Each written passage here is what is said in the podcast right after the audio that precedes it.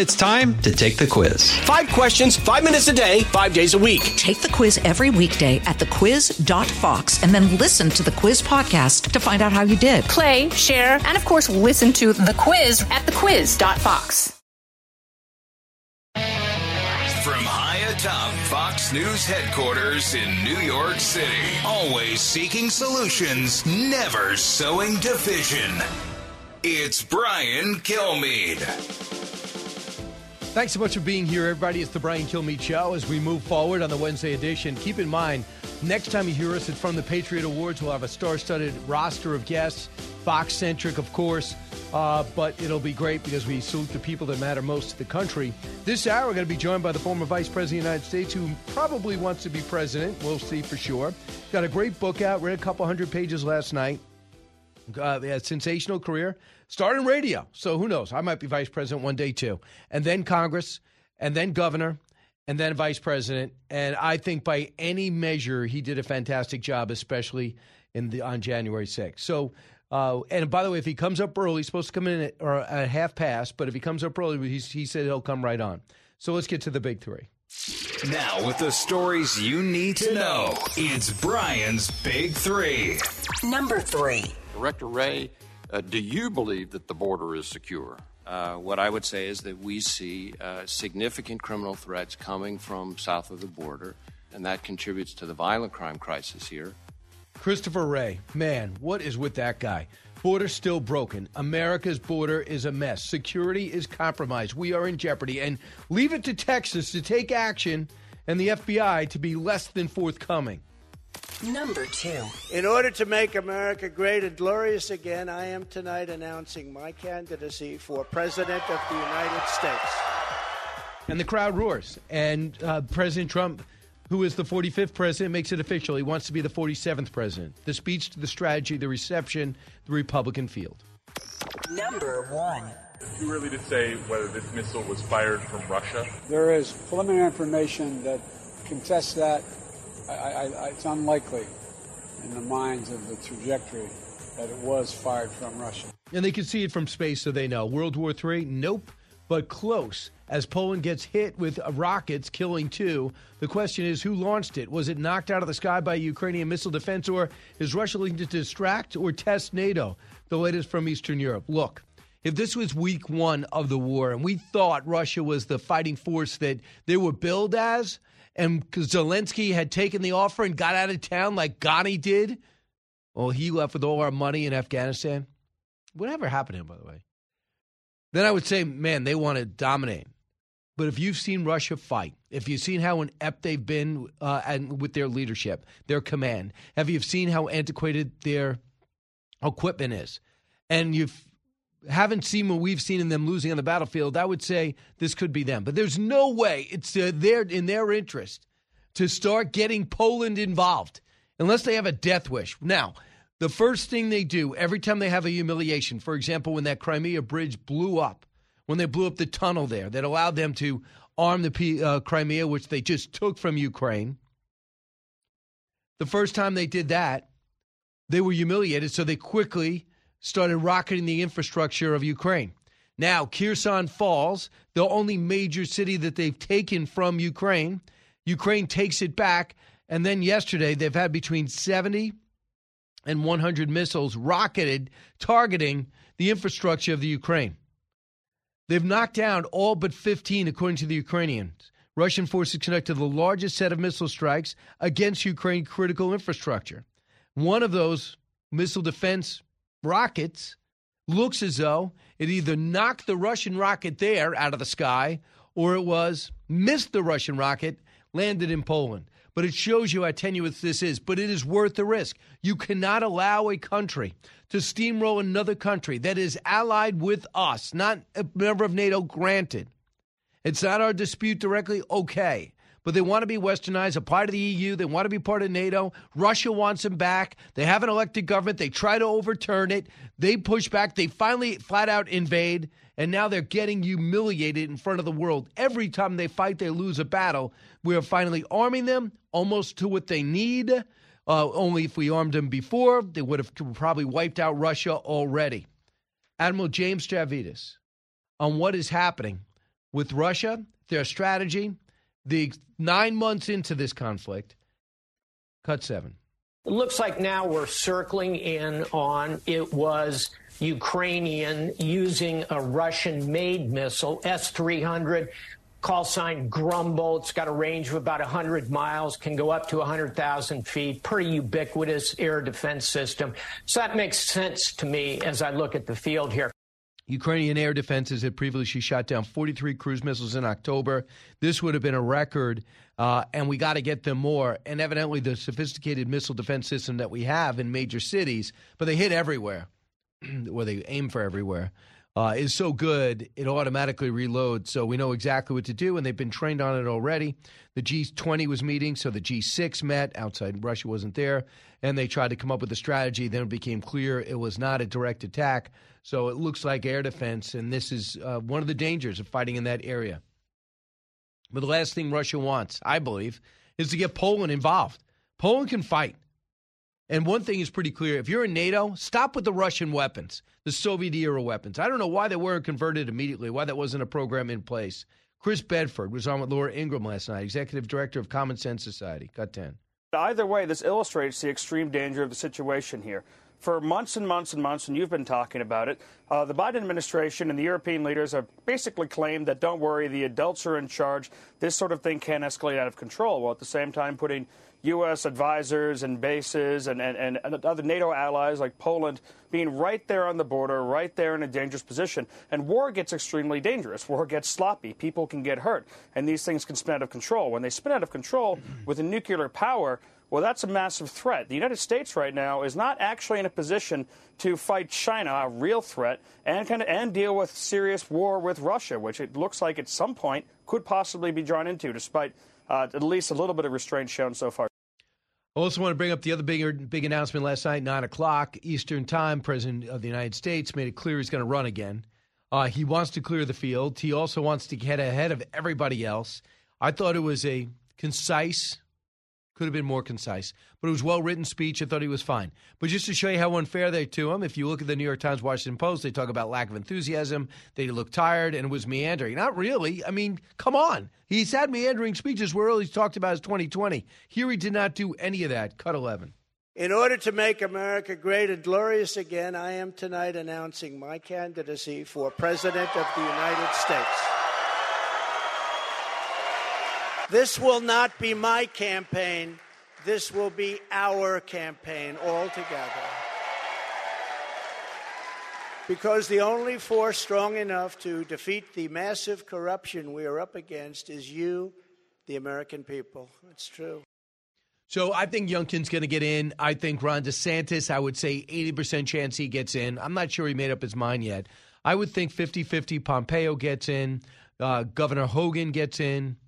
I think that you will have Mike Pence come in. He's I'm going to ask him directly. He's still, he's still up in the air, but I would imagine he's going to get in. Here's what Ron DeSantis did when asked about some of the disparaging things his uh, former mentor, the one who helped him get the nomination, the Republican side, and then helped him become governor, and then Ron DeSantis did the rest. Cut 18 when you're do when you're leading, when you're getting getting things done, yeah, you take incoming fire. That's just the nature of it. All that's just noise. And really, what matters is: are you leading? Are you getting in front of issues? Uh, are you delivering results for people? And are you standing up for folks? And if you do that, then none of that stuff matters. Uh, I would just uh, tell people to go check out the scoreboard from last Tuesday night. And he was one of the few Republicans that exceeded expectations and to converted a Hispanic vote uh, in big time. He won in places he wasn't supposed to because he showed that he could win with independents as well as uh, as well as Democrats. So listen, this is what it comes down to.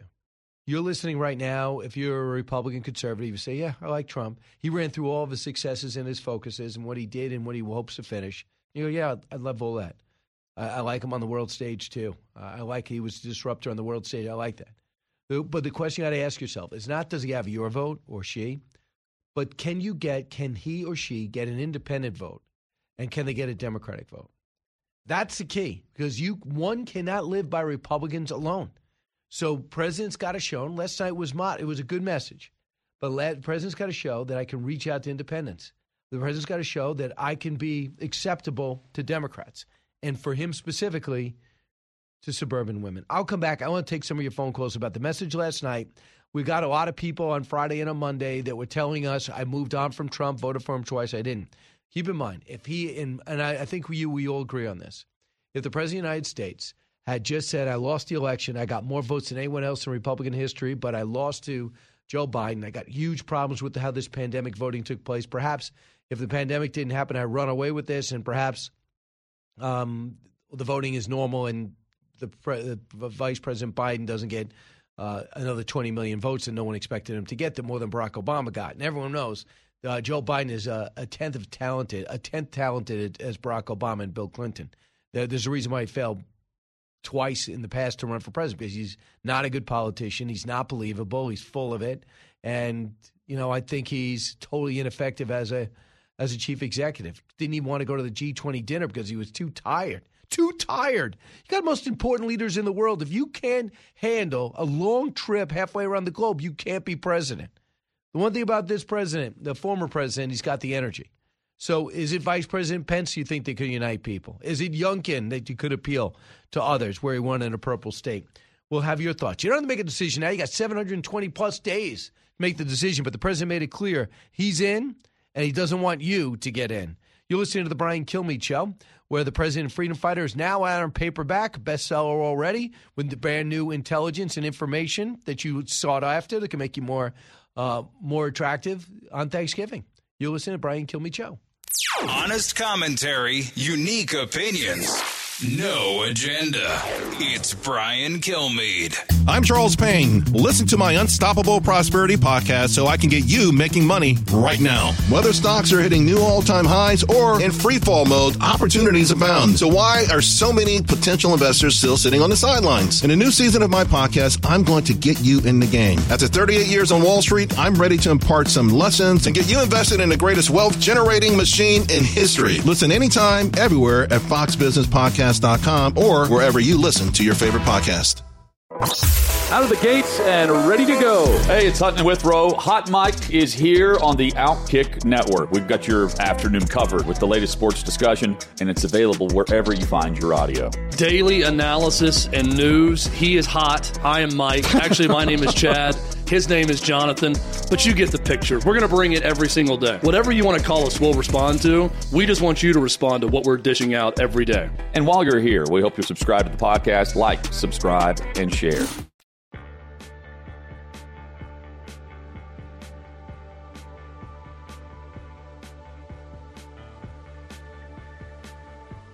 He's so busy, he'll make your head spin. It's Brian Kilmeade.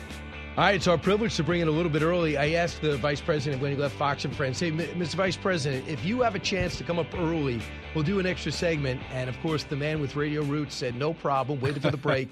uh, the former Vice President of the United States, uh, Mike Pence, is here. His book is now out as of Tuesday. So help me God. I went through about 200 pages last night, Mr. Uh, Mr. Vice Brian. President. I did it on the elliptical, and I downloaded it because I don't know about you. Do you still like to hold a book? Are you okay downloading books on, on your iPad or? You know, I, I got it's great to be with you. By the way, thank, Thank you, um, and thank you for taking a look at So Help Me God. I'm humbled. It's by that. really great. I'm a I'm a big fan of uh, your career, including your career as an author. Wow, so thanks. it means a lot. Um, I do prefer to hold books. I've got I've got a pretty good collection back home of, of books on the shelf that I've read and, and books that I haven't gotten to yet, um, including your latest one that's on my stack to read. But I, I, I, I, I do get them electronically. Uh, so Help Me God is available for download. I actually recorded the audio version myself. Right. But um, uh, I'm kind of like you. I, I like to be holding a book, and when I finish it, Yeah. I've got something to hang on to so, for years. So what I do too is to research. I download them because I can make notes, and then I could go back to those notes. But for you in particular, you're very similar to the Jared Kushner approach. Uh, this is what happened. This is the inside story to the Mm-hmm. Yeah. stories for me Thank that you. I covered.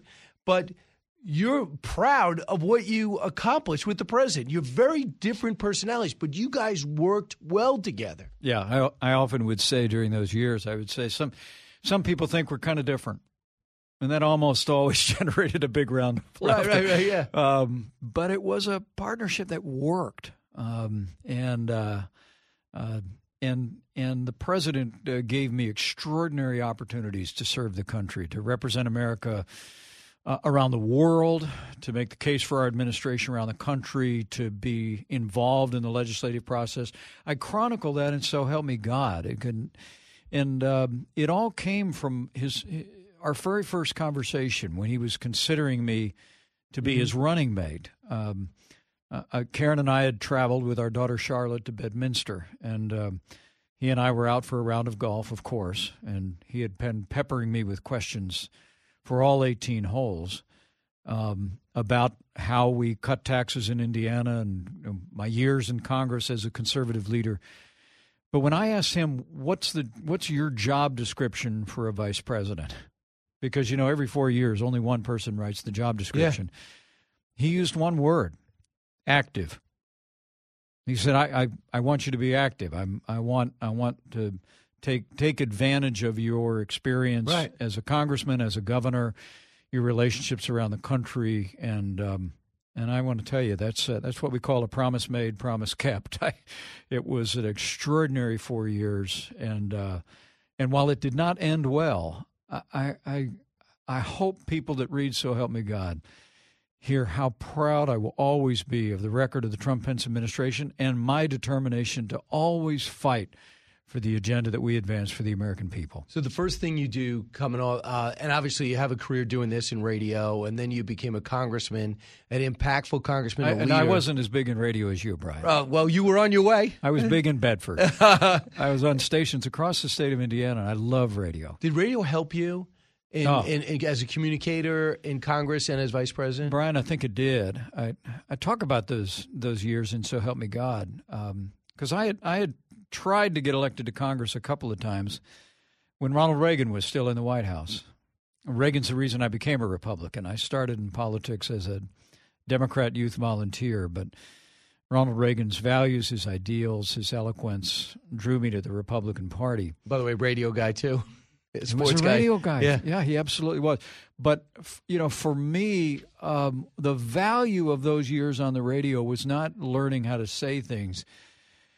It was what I heard talking every day to Hoosiers. In my station, my, my radio show was when you opened up the phones. Yeah, yeah, well, it was you know, it was I was on I was on about twenty radio stations around the state of Indiana, in a lot of small towns, and we'd talk about whatever people were talking about any given day, six days a week.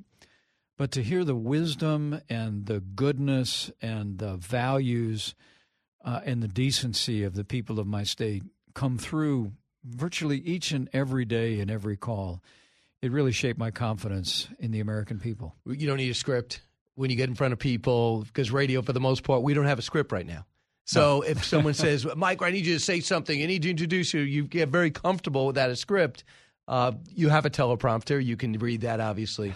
so uh, you become Congress. I, my first memory of you is watching Barack Obama go to the Republican retreat mm. and him coming out. What was that like? This this president. That you had more experience then. He's like had a two year senator for two years, state senator. Well, how would you describe your relationship with President Obama? You know, I I had only uh, met uh, Barack Obama as a senator in passing during my time in the Congress. And we worked hard to defeat him uh, in that election. In uh, with John McCain. Um, and um, but in in the aftermath, um, I, I, was elected conference chairman, and um, I thought it was important that um, that the president hear from Republicans at the Capitol, and so we invited him to address the House Republican Conference. And I'll never forget it was a it was a signature moment. And as we sit here uh, celebrating the fact that we'll have a new Republican majority in the Congress, a new Republican speaker. Uh, in Kevin McCarthy. And Mr. Vice President, why don't we hold that because we're up against a hard break. You're familiar you with that. And when we come back, we'll talk about that and talk more about your book. It is now out. It's called So Help Me God. Mike Pence, up close and personal about the past, the recent past, his, his long ago past, and his future.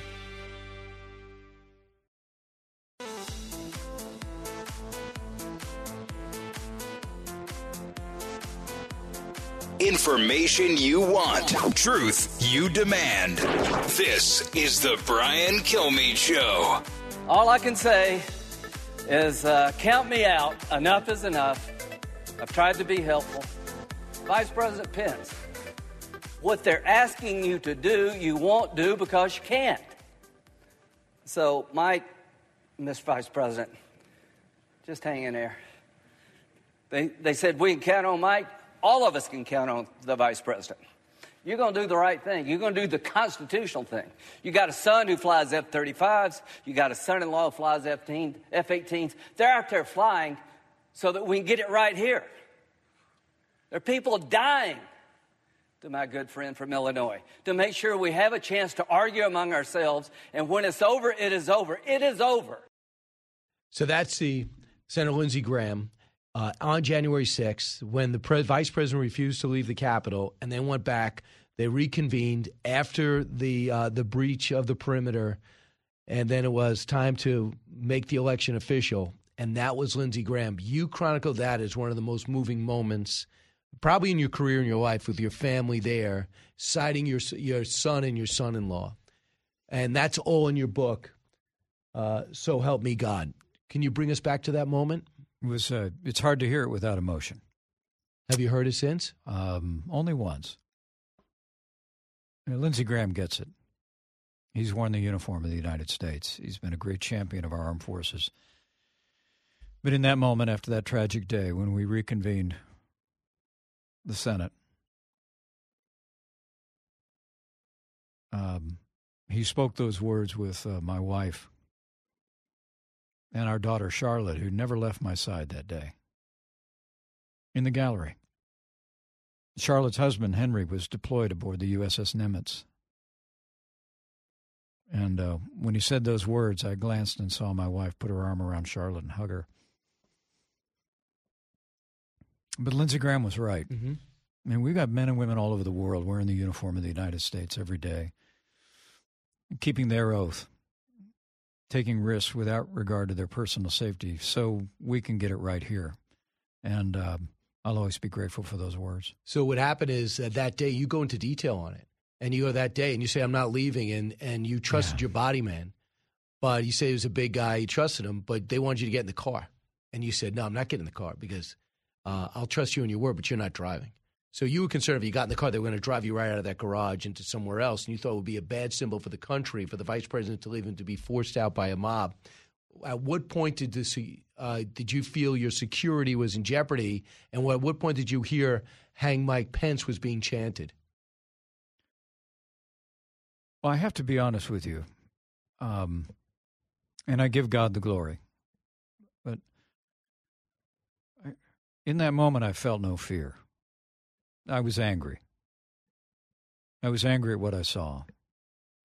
Uh, people that were rioting in the Capitol building, vandalizing, assaulting police officers.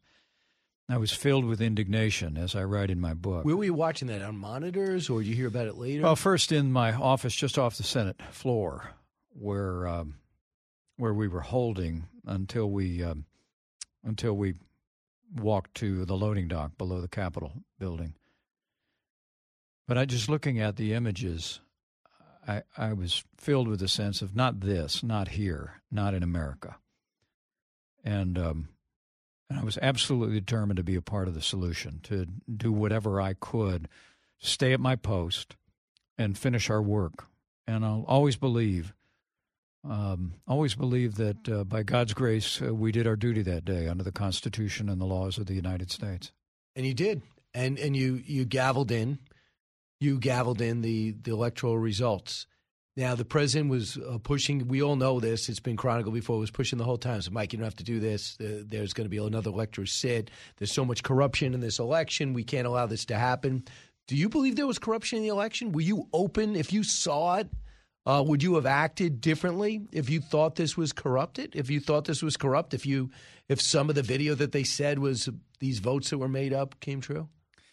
Uh, Brian, I, I, I said on January 6th and in the weeks before that I shared the concern of millions of Americans about voting irregularities that had taken place.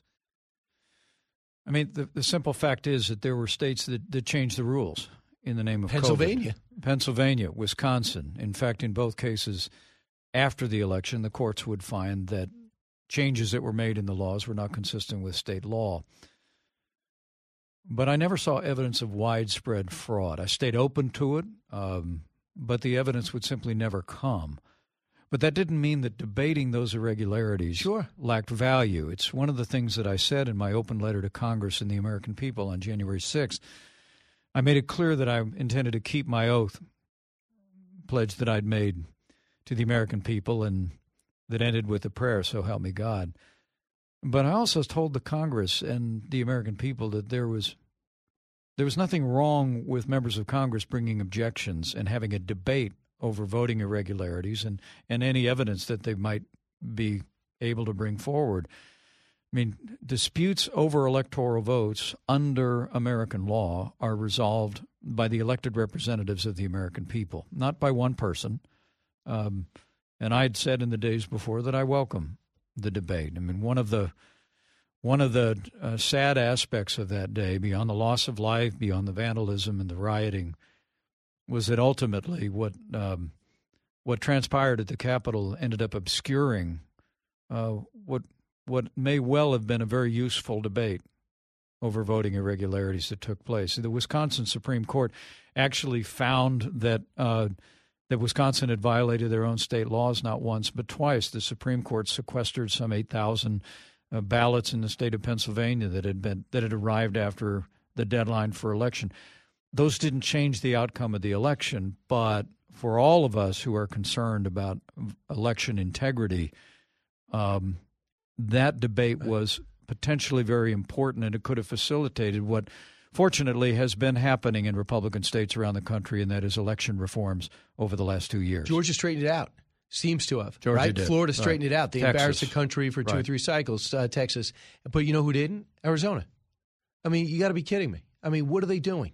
I mean, it's a week later. We're still counting votes. Why is this? Why is this happening? I can't. I can't figure it. Um, of course, I'm.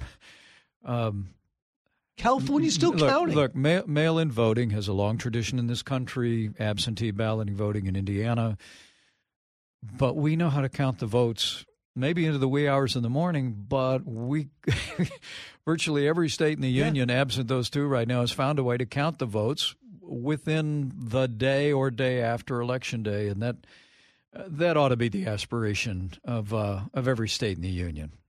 So, uh, so that happens after that, and um, and we know the president of the United States has got himself in trouble for how he acted then, because Georgia is suing him right now. When he took it, the records back to Mar-a-Lago, that at the very least, I don't care how it turns out, that's that's been a problem since. Had the president said, "We lost. I can't figure it out, Mike. Uh, let's go call the Bidens and let's bring them through. We'll tour through the House, and you get, uh, we'll tour them through the House. You you take." Uh, Vice President elect Harris through the observatory. I am at, and just called it a day and flew out. Actually, went to the inauguration and flew out. I think his approval rating would be about sixty percent right now, and I think he'd be talking about, "Hey, Mike, what do you say we go do this again?" And you probably wouldn't even be thinking about running for president. Am my am my assumptions wrong?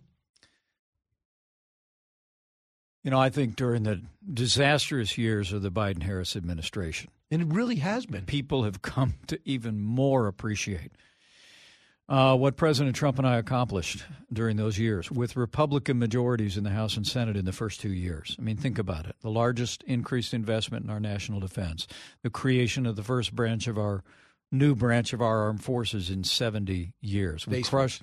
Our, our armed forces crushed the ISIS caliphate, took down their leader, took out Qasem Soleimani, held the Syrian uh, dictator Assad responsible for using chemical weapons not once but twice. Russia made no effort to try and redraw international lines under our administration. Uh, North Korea stopped testing nuclear weapons, stopped firing missiles. Abraham we, Accords. We had we made incredible progress in the Middle East. Bring it home. We cut taxes, roll back regulation. We became a net exporter of energy for the first time in 70 years. Three Supreme Court justices, a new beginning for the right to life in America following our administration and our appointments.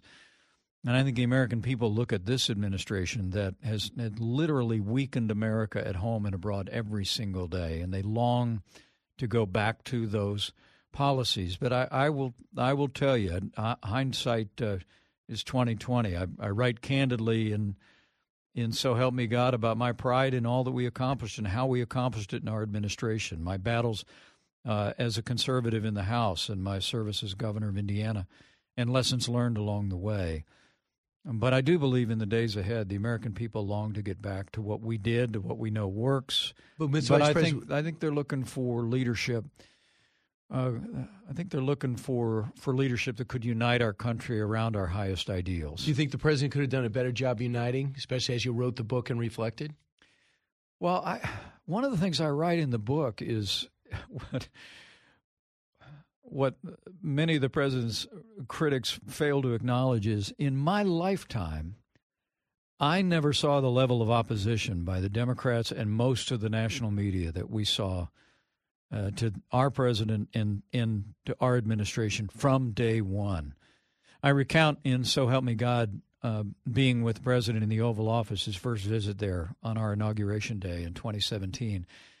And we walked back uh, to the White House, just the two of us, um, to meet up with our families and go to the inaugural balls.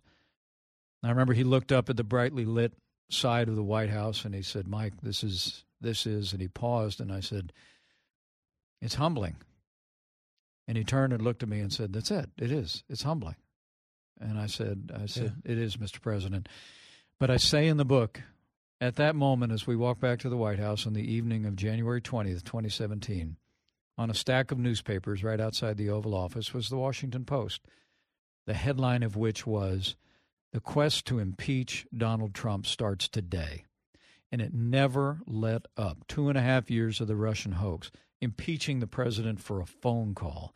I mean, the constant berating, the constant. Uh, You had no, not one day of high five. We made it. Bouncing on the couches. Let's let's give these guys a shot. Almost not one. In fact, we all know the stories now. The books have been written, a million of them, of uh, the whole Russia thing. They came out of thin air. You had the FBI against you and the whole establishment against you. It's incredible. And now they say, "Why? How dare you challenge elections?" You guys were challenged every day. Every day. Every Here- no, the president's illegitimate president. So- Look, I, I, you know, uh, as I said, I've always believed that we did our duty under the Constitution that day for the peaceful transfer of power. Um, and you've heard much in the national media talking about election deniers, and they're entitled to. But what about Hillary Clinton, who said our election was stolen? Absolutely. Uh, what about uh, all the Democrats, including Hillary Clinton, that spent years saying that Donald Trump was not the legitimate president of the United States, undermining public confidence in our elections? What about Joe Biden uh, calling Georgia's sensible, responsible election reforms Jim Crow 2.0? I mean, look, I, I hold the view that it's. Uh, it, it is it is time to, to put aside this kind of reckless rhetoric across the spectrum, and but in so help me God, I, I really try and chronicle what we accomplished under unprecedented And- opposition. And you did. You talked about some decisions, in uh, Sessions should have been asked to step aside as soon as he had any interaction with Russia. It would have been a lot easier. There would have been no Mueller report. You would have got over in a day because there was no there there. The vice president uh, here. Uh, is he going to run for president? Uh, what other stories does he have for us in his book that's called So Help Me God? All those stories and more. The book came out on Tuesday. Pick it up now. Brian Kilmeade Show. This is the Brian Kilmeade Show.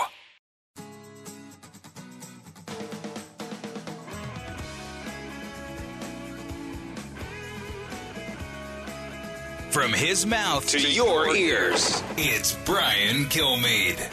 How would you handle running against people in your cabinet like Pompeo, Nikki Haley, Mike Pence? Well, many of them have said they would never run if I run, so we'll see whether or not that turns out to be true. I think it would be very disloyal if they did, but that's okay too. So the that was the President of the United States, Mr. Vice President, uh, who's kind enough to come into studio. His book is out called "So Help Me God," and that was the president a couple of weeks ago. So if you decide to run for president, he would consider that disloyal. How do you feel about that? You know, I think the American people love competition, Brian. I really do. The president had every right to make the announcement he made last night. And my family and I will take time to reflect over the holidays uh, on where we might next serve.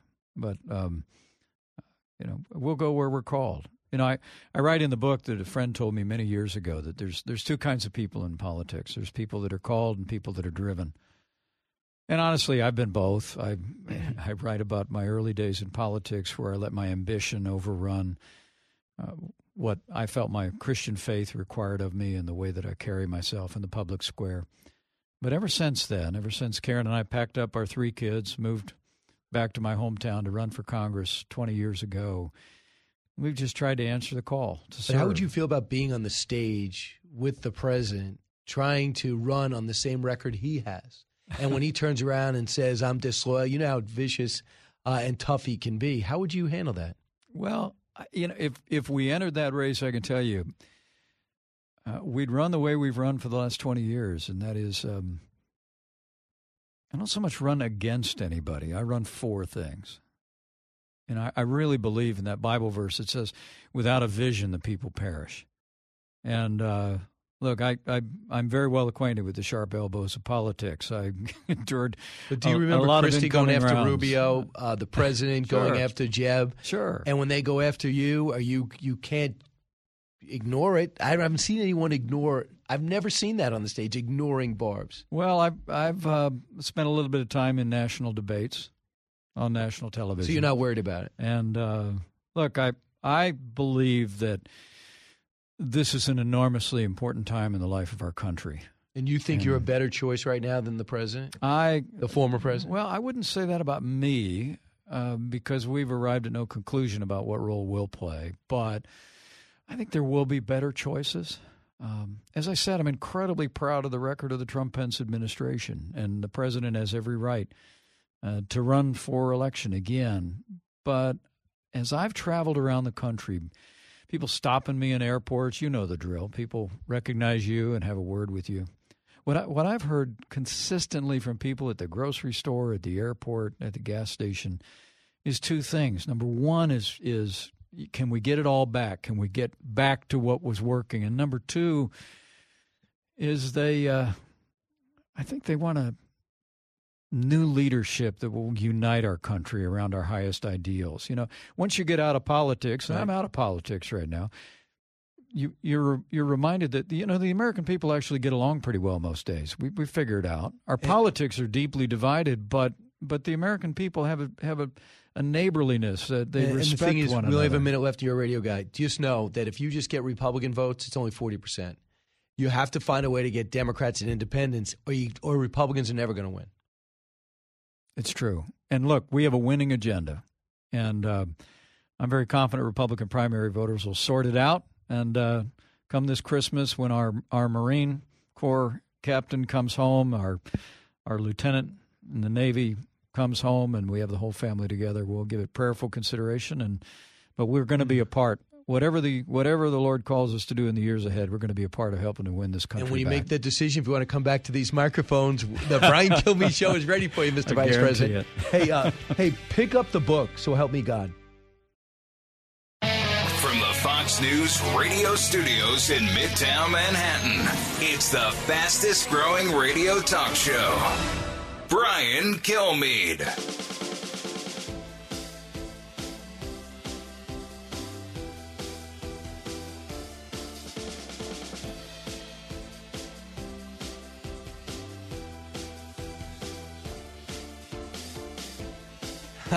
Welcome to the latest moments of the Brian Kilmeade Show, coming you from 48th and 6th in Midtown Manhattan, heard around the country, around the world. Appreciate you being here.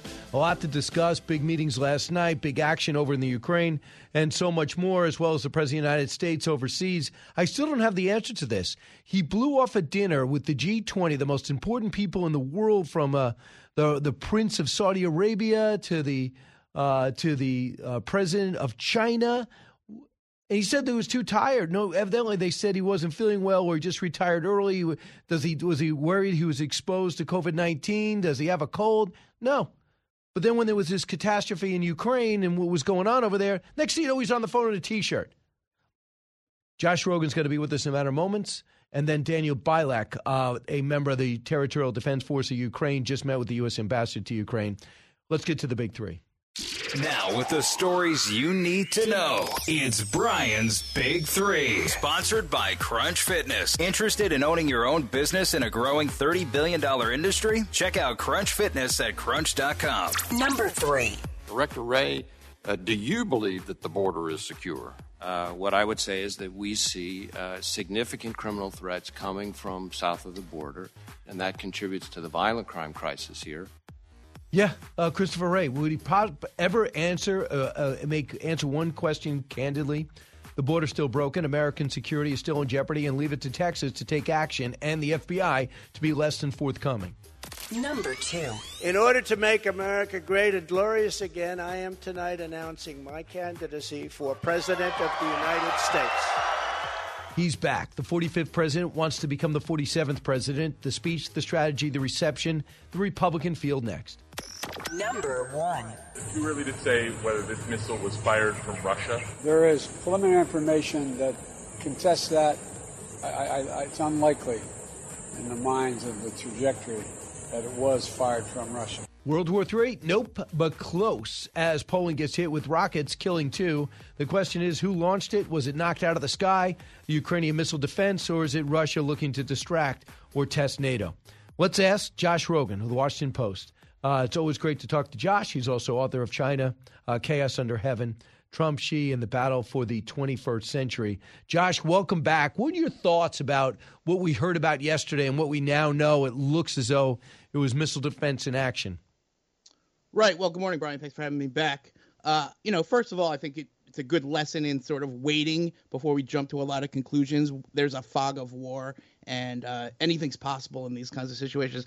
N- number two, uh, this is a situation that is getting more and more dangerous. And even if this wasn't the Russian provocation that sparks a retaliation, uh, sooner or later, uh, accidents or intentional uh, offenses like this will happen if the war goes on long enough. Which is why, to me, it seems, at least, just my humble opinion, is that we should do more to help Ukraine win the war. And I think, you know, this feeds right into sort of a very hot debate, as you know, inside Washington, Brian, about whether or not we should keep helping Ukraine with the weapons and money it needs to defend itself and win the war, or whether or not we should lean on them and uh, you know push them to make a deal with Putin that is going to end up in actually extending the conflicts. And there are people both on the left and on the right that, that are pushing for that latter scenario. But again, if you're asking me, it seems like you know the clear thing that we have to do is yeah sure have transparency on the money we need accountability we can't just send billions of dollars out the door without thinking about what happens next but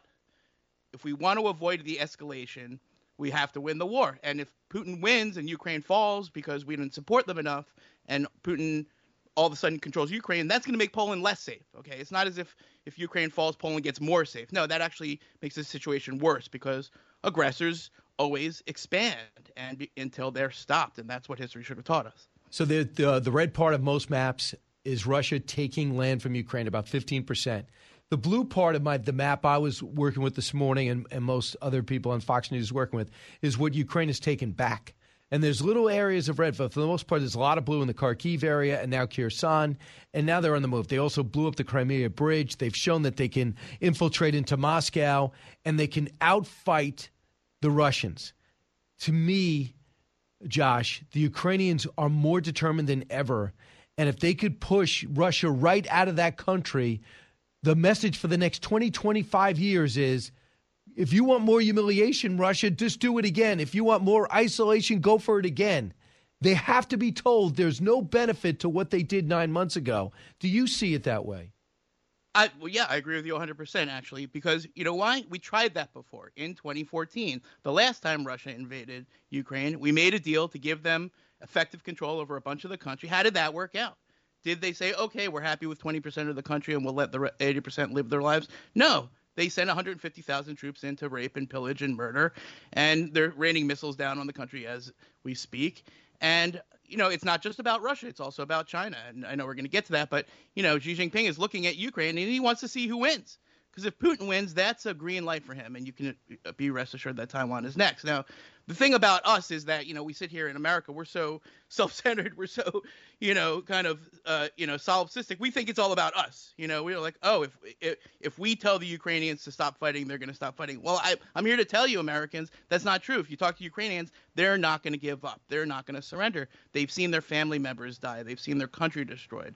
They're not going to stop until they win. And so we might as well support them, and we might as well realize that you know, this is not just about you know territory. This is about a, a, a, nation of people fighting for their very survival, and that's a thing that's very very tough to beat, even if you're Putin or Xi Jinping or anyone else. And, so far, we know that there was a that bullet was dodged, and we'll see. But there's got to be pressure. And I love the when Trump did it, would put pressure on our neighbors to to do what they said they were going to do. And and we got to provide the weaponry. I get it, but if Russia, if Germany doesn't want to do that, then provide the aid, provide the dollars. You know, if they don't want to give up their defense, well, do something. And and after this, we have to examine. Uh, what NATO ally is going to be using Soviet era weapons and be a benefit to anyone? They have to modernize just uh, over there. But you write a column that you believe that the Republicans, when they grab the House, could jeopardize this entire operation. I obviously, uh, I don't. I think most understand the need to fight there, but you believe there's a lot more that don't. Right. Well, you know, it's it's interesting, right? Because there are a lot of people in both parties that have real concerns about this money. I mean, fifty-four billion dollars so far. Now the president's asking for another thirty-eight billion dollars. That's a lot of U.S. taxpayer money. I get that. I think that's also true that the administration hasn't done enough. Um, to be honest, to keep Congress in the loop. They won't tell them exactly what the money is going for. There's not a clear strategy. I agree. To end this thing. And so I think the first of all, the Biden people, but also the Democrats in Congress made a big mistake by ignoring these concerns for the first year of the war and saying, oh, well, the Republicans are just going to go along. So, first of all, I just want to say that there, there are legitimate concerns about this money. That I totally agree with. At the same time, there are a, smaller portion of Republicans that uh, just don't want to f- give one more dollar to Ukraine, and I strenuously disagree with that. I think that would be crazy and dangerous. And really, if we did that, you, we would pull, be snatching defeat from the jaws of victory and pulling the rug out from our allies and sig- signaling to the entire world that autocracy is on the march and that uh, our friends are not are not are not our responsibility. So uh, I think the the leadership, Kevin McCarthy especially, and his team are looking for a way to to add accountability, which is good. But they're also considering maybe cutting the economic aid, which is bad. I don't think they've come to a decision. I think they want to support Ukraine. I think most Republicans actually in Congress want to support Ukraine. Uh, but they're going to have to try to figure out a way to right. to cobble together a way to do it that has more accountability and hopefully not a lot less aid. That's what I think. And Josh Rogin's our guest. Josh, the other thing is we have to replenish our stocks. Well, where's the mission to replenish our stocks? At the same time, uh, Taiwan will write the checks. They'll buy stuff for us. We haven't delivered it. And I don't know if we have it or we've been slow to do it because of provocation problems with China. So you also talk about how EU promised, and I'll to take your word, your words, robust financial support for Ukraine in 2023. But what about the pledges? The pledges were unfulfilled for the most part in 2022. They have to be called out publicly for this. And let's see them do it. I mean, that, Absolutely. That, that would help. So the other thing with China, what do you think about what we know of the readout of the president's meeting with President Xi? Right. So on your point about Europe, absolutely. And you know what? I think the Biden administration needs to pressure Germany to get its act together and to step up its support because that's what's really going on here. The Biden administration doesn't want to push the Germans, right? Because they think, oh well, Trump, you know, ruined our relationship with Germany, so we're going to fix it. But what's the point of fixing the relationship with Germany if you can't lean on them to do the right thing when the chips are down, which is right now? Okay, so that's that's my message to the Biden administration on that. You know, when it comes to China, listen, I think the three and a half me- hour meeting was essentially useless. I think that talking is fine, but what came out to me was that how did they talk for three and a half hours and not achieve anything? No progress, no real substance at all. Just them telling us what they want us to do and us telling them what we want them to do, and then everyone agreeing to disagree, and that's that. So I don't think that's really mostly Joe Biden's fault, to be honest, Brian. I think that's mostly Xi Jinping's fault. I think that he's the one that's running the country that's expanding aggressively, that's repressing its people, that has this crazy economic nationalism and this crazy zero COVID policy, menacing Taiwan, building bases all over the world, hacking us, influencing our politics.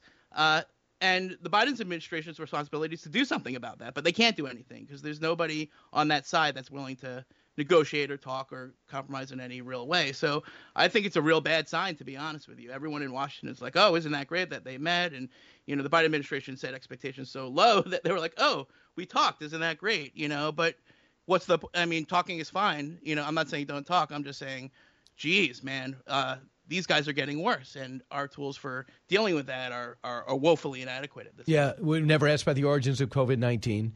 Uh, That too. That would uh, that's something you've been all over. Doesn't even bring it up. Also, we left the tariffs in place that Trump put in place. So how do you get their attention? You start pressuring these corporations to pull the hell out of China. And we get a method to doing this. We we list all the manufacturing bases that are there, and we come up with a strategy to get them out. And the same way they're pressuring corporate America to divest itself from fossil fuels is the same way we should do the thing when it comes to China and tap into the patriotic vein that most of them have. You're right, if they have it. I mean, listen, I think the Biden administration has uh, escalated the technology restrictions on China, which is good. The chip, Congress the passed chips the semiconductor yeah. bill. Yeah, That's good.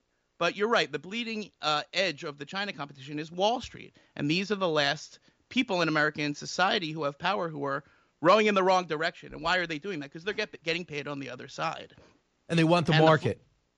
Yes, be, because they want access to the Chinese market. They want to manage Chinese wealth, and they get paid off of that. Okay, but that's against our national security interest and against our economic interest as well. And here's the thing: they're not getting the benefit on the other side because the Chinese are taking the great leap backwards, and they're nationalizing all of their industries and it's not eventually you're not going to be able to do business there anyway because they're becoming so screwed up over there. But wall street guys they just want to squeeze the last bit of silver out of this thing before it all goes kaflooey. And that comes at the expense of our security because we need real hmm. markets that have integrity and we need to not put our investor dollars into chinese companies that are building concentration camps and building the machine that's pointed against us because that's crazy and why are we funding the thing that's aimed at us. That's the big problem in U.S. China. I know you're on top of this, Brian, because we've talked about it a bunch of times. But we got to cut off the money spigot that starts in Hong Kong, and then we got to make sure that our businesses are not helping our enemy, because that's a crazy thing for us to do. Josh, we've we've seen and climate change. I, I think climate. I'm I'm an all of the above energy guy, like this. Uh, this right with this big conservative called Barack Obama was all of the above when it comes to energy. We want to get our, our our our goal for them is for them to go for more clean energy, but they're still building coal plants at a dizzying rate. They have no plans to stop. At the same time, they're looking the corner of the market on solar panels and electric cars. They're doing all of the above and we're just playing the sucker for it. But the same way they rallied the general population to go, go to go green is the same way they could unite the country by pointing our our focus on our number one economic and military enemy, China, about pulling out. That you could discourage investment in companies that are investing in China, building up our enemy. Right, and not to mention the fact that all of China's climate change. First of all, I agree with everything you said. China's building three times as many coal plants, Brian, as the rest of the world combined. Okay, and then they come to the conference and say, "Oh, isn't it great? We're talking about climate change uh, with John Kerry. Isn't that wonderful?" And this is what people don't understand about China is that they say one thing and then they do the other thing. Okay, that's who Xi Jinping is. He comes to Bali, meets with President Biden, and says, "Of course we want stable relations." Oh no, of course. Why? Why would we attack Taiwan? Why would Why would we want to change the global world order? The point is, he's lying. He's lying. Okay, they're actually doing all of those things. And when it comes to climate change, listen, you know, the China, it's indicative of the problem of the U.S.-China relationship at a fundamental level because they're happy to work with us as long as we capitulate, as long as we ignore that their silicon Yes. factories are are fun, fueled by coal and and staffed by slaves, by Uyghur forced labor slaves. Okay, so how can we save the earth on the back of Muslim poor slaves? It's that's that's immoral. It's not strategic. It's not going to work. And what we should be doing is we should be supporting our own uh, renewable energy companies, not sourcing them from uh, slave labor coal plant fired. You know, it's it's it's it's bizarre when you think about it. But this is the problem we have with China: is that if we can't cooperate with on them with climate change, what is it that we can really cooperate on them with? And everyone in Washington wants to be like, oh, okay, of course we should get along with China. I'm for getting along, but not on these terms. Not Yeah. on the terms where we ignore atrocities Right. and, and, and, and live as hypocrites. It doesn't work. the successful presidential candidate will unite around China as uh, the enemy and uh, and understand on all, how we're being attacked and how to divest ourselves from that and understand that about it and all go I'll go the rest of the way explain to the American people that if Ukraine goes down this will be a problem for the next 20 years from Estonia to Georgia to all the Baltic nations and it'll be a problem for the next generation for your kids and explain it to people the same way we should have explained how we had to keep Bagram Air Base. Josh Rogin, thanks so much. Anytime. All right, when we come back, I'll take your calls. 1 408 7669. Brian Kilmeade Show. Expanding your knowledge base. It's the Brian Kilmeade Show.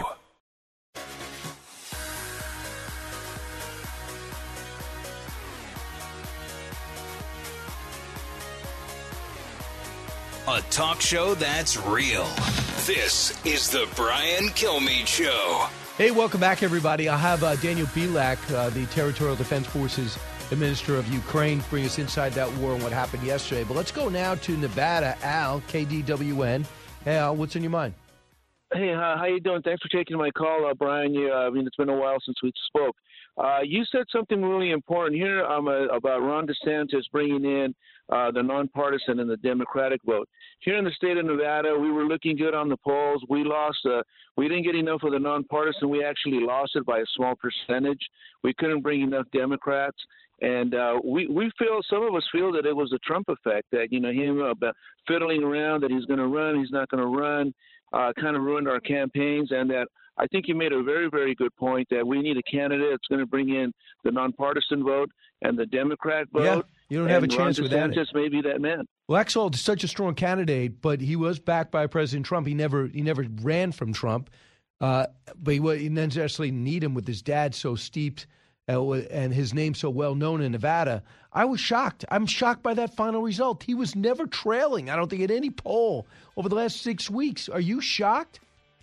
Right, I'm totally shocked. And the thing is that a lot of us felt that him and Jim Marchant, the Secretary of State, when they both went up to go talk to um, uh, Donald Trump up north, that's when we felt that we lost the election. Because you flipped the governor seat, but you didn't flip the Senate seat. Thanks so much. Appreciate it, Al. And always lo- love everyone. KDWN. Great station. Back in a moment.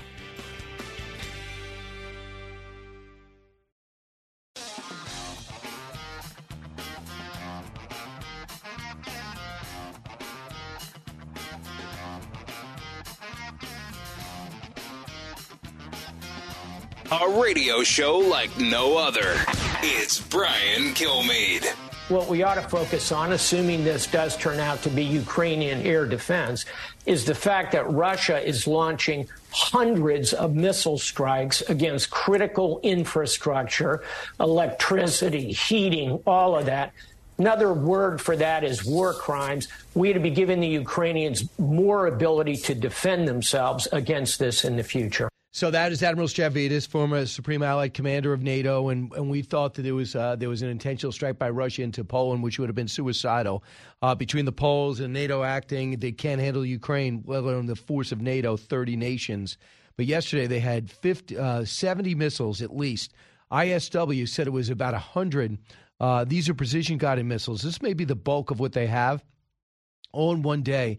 They say it is the biggest. Uh, this is uh, the largest set of missile strikes against Ukraine since this nine month war started. They're targeting their infrastructure and killing everyone in their wake. Joining us now is uh, our, our great guest, member of the Territorial Defense Forces of Ukraine, former Chief Investment Officer to the Prime Minister, Daniel Bilak. From he joins us now from uh, Ukraine. Uh, Daniel, welcome back. Hey, good to be on your show again, Brian. Thanks Uh, for having me. No problem. So, Daniel, what could you tell us first off about your infrastructure? I heard you took in some significant damage. Yeah, it's uh, it, it it was pretty bad. I mean, there's uh, up until uh, a couple hours ago, there's probably 10 million people that uh, didn't have uh, heat, water, or electricity, uh, no power whatsoever. Um, you know, it, it, there were about 95 or almost 100 uh, rockets that were that were launched against us. As as somebody noted, one for every point in Zelensky's 10-point peace plan that he put out yesterday in Bali, and uh, so that was the Russian response. But um, you know, we've had rolling blackouts uh, for the last couple of uh, uh, weeks, or uh, and um, you know, it was. Uh, you, they actually had a schedule, but now now it's it, they're they're just doing whatever they can to balance the system. You know, Lviv has only got 30% power, and it's the second largest city in the country. That's amazing because I didn't think they were that much in the line of fire, but I guess they were heavily targeted uh, yesterday. So they're going for your infrastructure to try to dispirit you. First off, number one, have they? Number two, do you have the engineers and material in place to reignite your electric grid and everything and, and get the water flowing again? Well, look, you know, there, if, what, it's interesting if you look on a map uh, where everything that was hit yesterday, every every part of the country was hit except where the battlefield is, and so I mean, this is pure terrorism, uh, uh, straight and simple. Um, they can't win on the battlefield, so they're they're coming after the civilians. Um, you know, Brian, they're not going to break us. They're not going to break us at all. And uh, you know, we are we are resilient, we're resistant, and we're resolute. But but it's not easy. I got to tell you. And you know, I, I got to tell you, yesterday it sort of hit me that I'm I'm I'm a little bit uh, upset here because you know uh, we get a lot of oh it's really bad. We're really sorry. We're going to try to help you out. I mean, I think that our allies in the West should be drawing a red line around this, saying, "Dude, you're you're you're creating a humanitarian crisis. We're not going to let you do this anymore, and there are costs if, uh, for, for you doing it. We're going to give the Ukrainians everything that they've asked for that we haven't given them to this point in time. We're we're going to uh, put even more crushing sanctions on you. We're going to make sure that you don't get one penny from your oil and your gas when you when you sell it." I mean, it, we really got to up the ante here because he's he's hitting us basically with impunity. I mean, you know, there are no consequences to to him him going after him. He's causing enormous damage to a country the size of France. Um, you know, to give you an idea of what of what what the destruction was here like, it's it's as if your Florida hurricanes were were hitting you know 40 or, or 50 percent of the United States uh, in one go um, you know that's the impact it's had on on on the country. Um, you know, people were, were struggling. You asked about the equipment. We actually, you know, this is all Soviet central heating and and all old equipment. So you know, replacement parts, you know, we, we would have to get them from Russia, which is not an option. So you know, Ukrainians are creative. As I said, they're they're they're resolute and they're they're resilient we'll we'll put, we'll put the pieces back together. We're getting help from our neighbors, uh, from the from the former uh, Warsaw Pact, Soviet bloc countries that are now part of the EU: Poland, Hungary, um, uh, Slovakia, and uh, but it's not easy. You know, um, you, you, it's a big country. There's 40 million people here. You gotta you gotta try to balance the system for. Right. Um, but yeah, Daniel, uh, we also understand that you met with the U.S. ambassador to Ukraine. How did that go? Well, it was, it was actually a, a, an AmCham, American Chamber of Commerce, uh, Thanksgiving dinner of all things. There were a lot of people there. I did have a chance to chat with her, uh, Ambassador Bridget Brink. Uh, a really, really, I think America is very, very well served by uh, by her. She she's new here, but she really gets it. She's tough. She's strong. Um, but you know, she she doesn't make policy, uh, Brian. It's really the administration that makes the policy, and you know, we what we need at this point uh, is is we, we've got to get uh, the the anti-aircraft stuff that the the weapon systems that we need that we've been asking for. Look, look at the NASAMS. We got this these NASAMS. Uh, the American Norwegian anti aircraft and anti rocket systems. They went 10 for 10 yesterday, Brian. 100% effectiveness, which shows two things. One, that Western assistance uh, and, and weapons work, and two, the Ukrainians know how to use them effectively. You know, if we had more of those, we, we could probably blow everything out of the sky that they're that they're that they're throwing at us. You know, they shot a 100 rockets at us, and 80 of which we we killed. So all of this damage was done by by 20% of the stuff getting through. You know, if we if we had the ATACMS, the long range missiles, these missiles that they la- launched at us, they came from the Caspian Sea, they came from the Black Sea. This is wow. like a thousand miles away.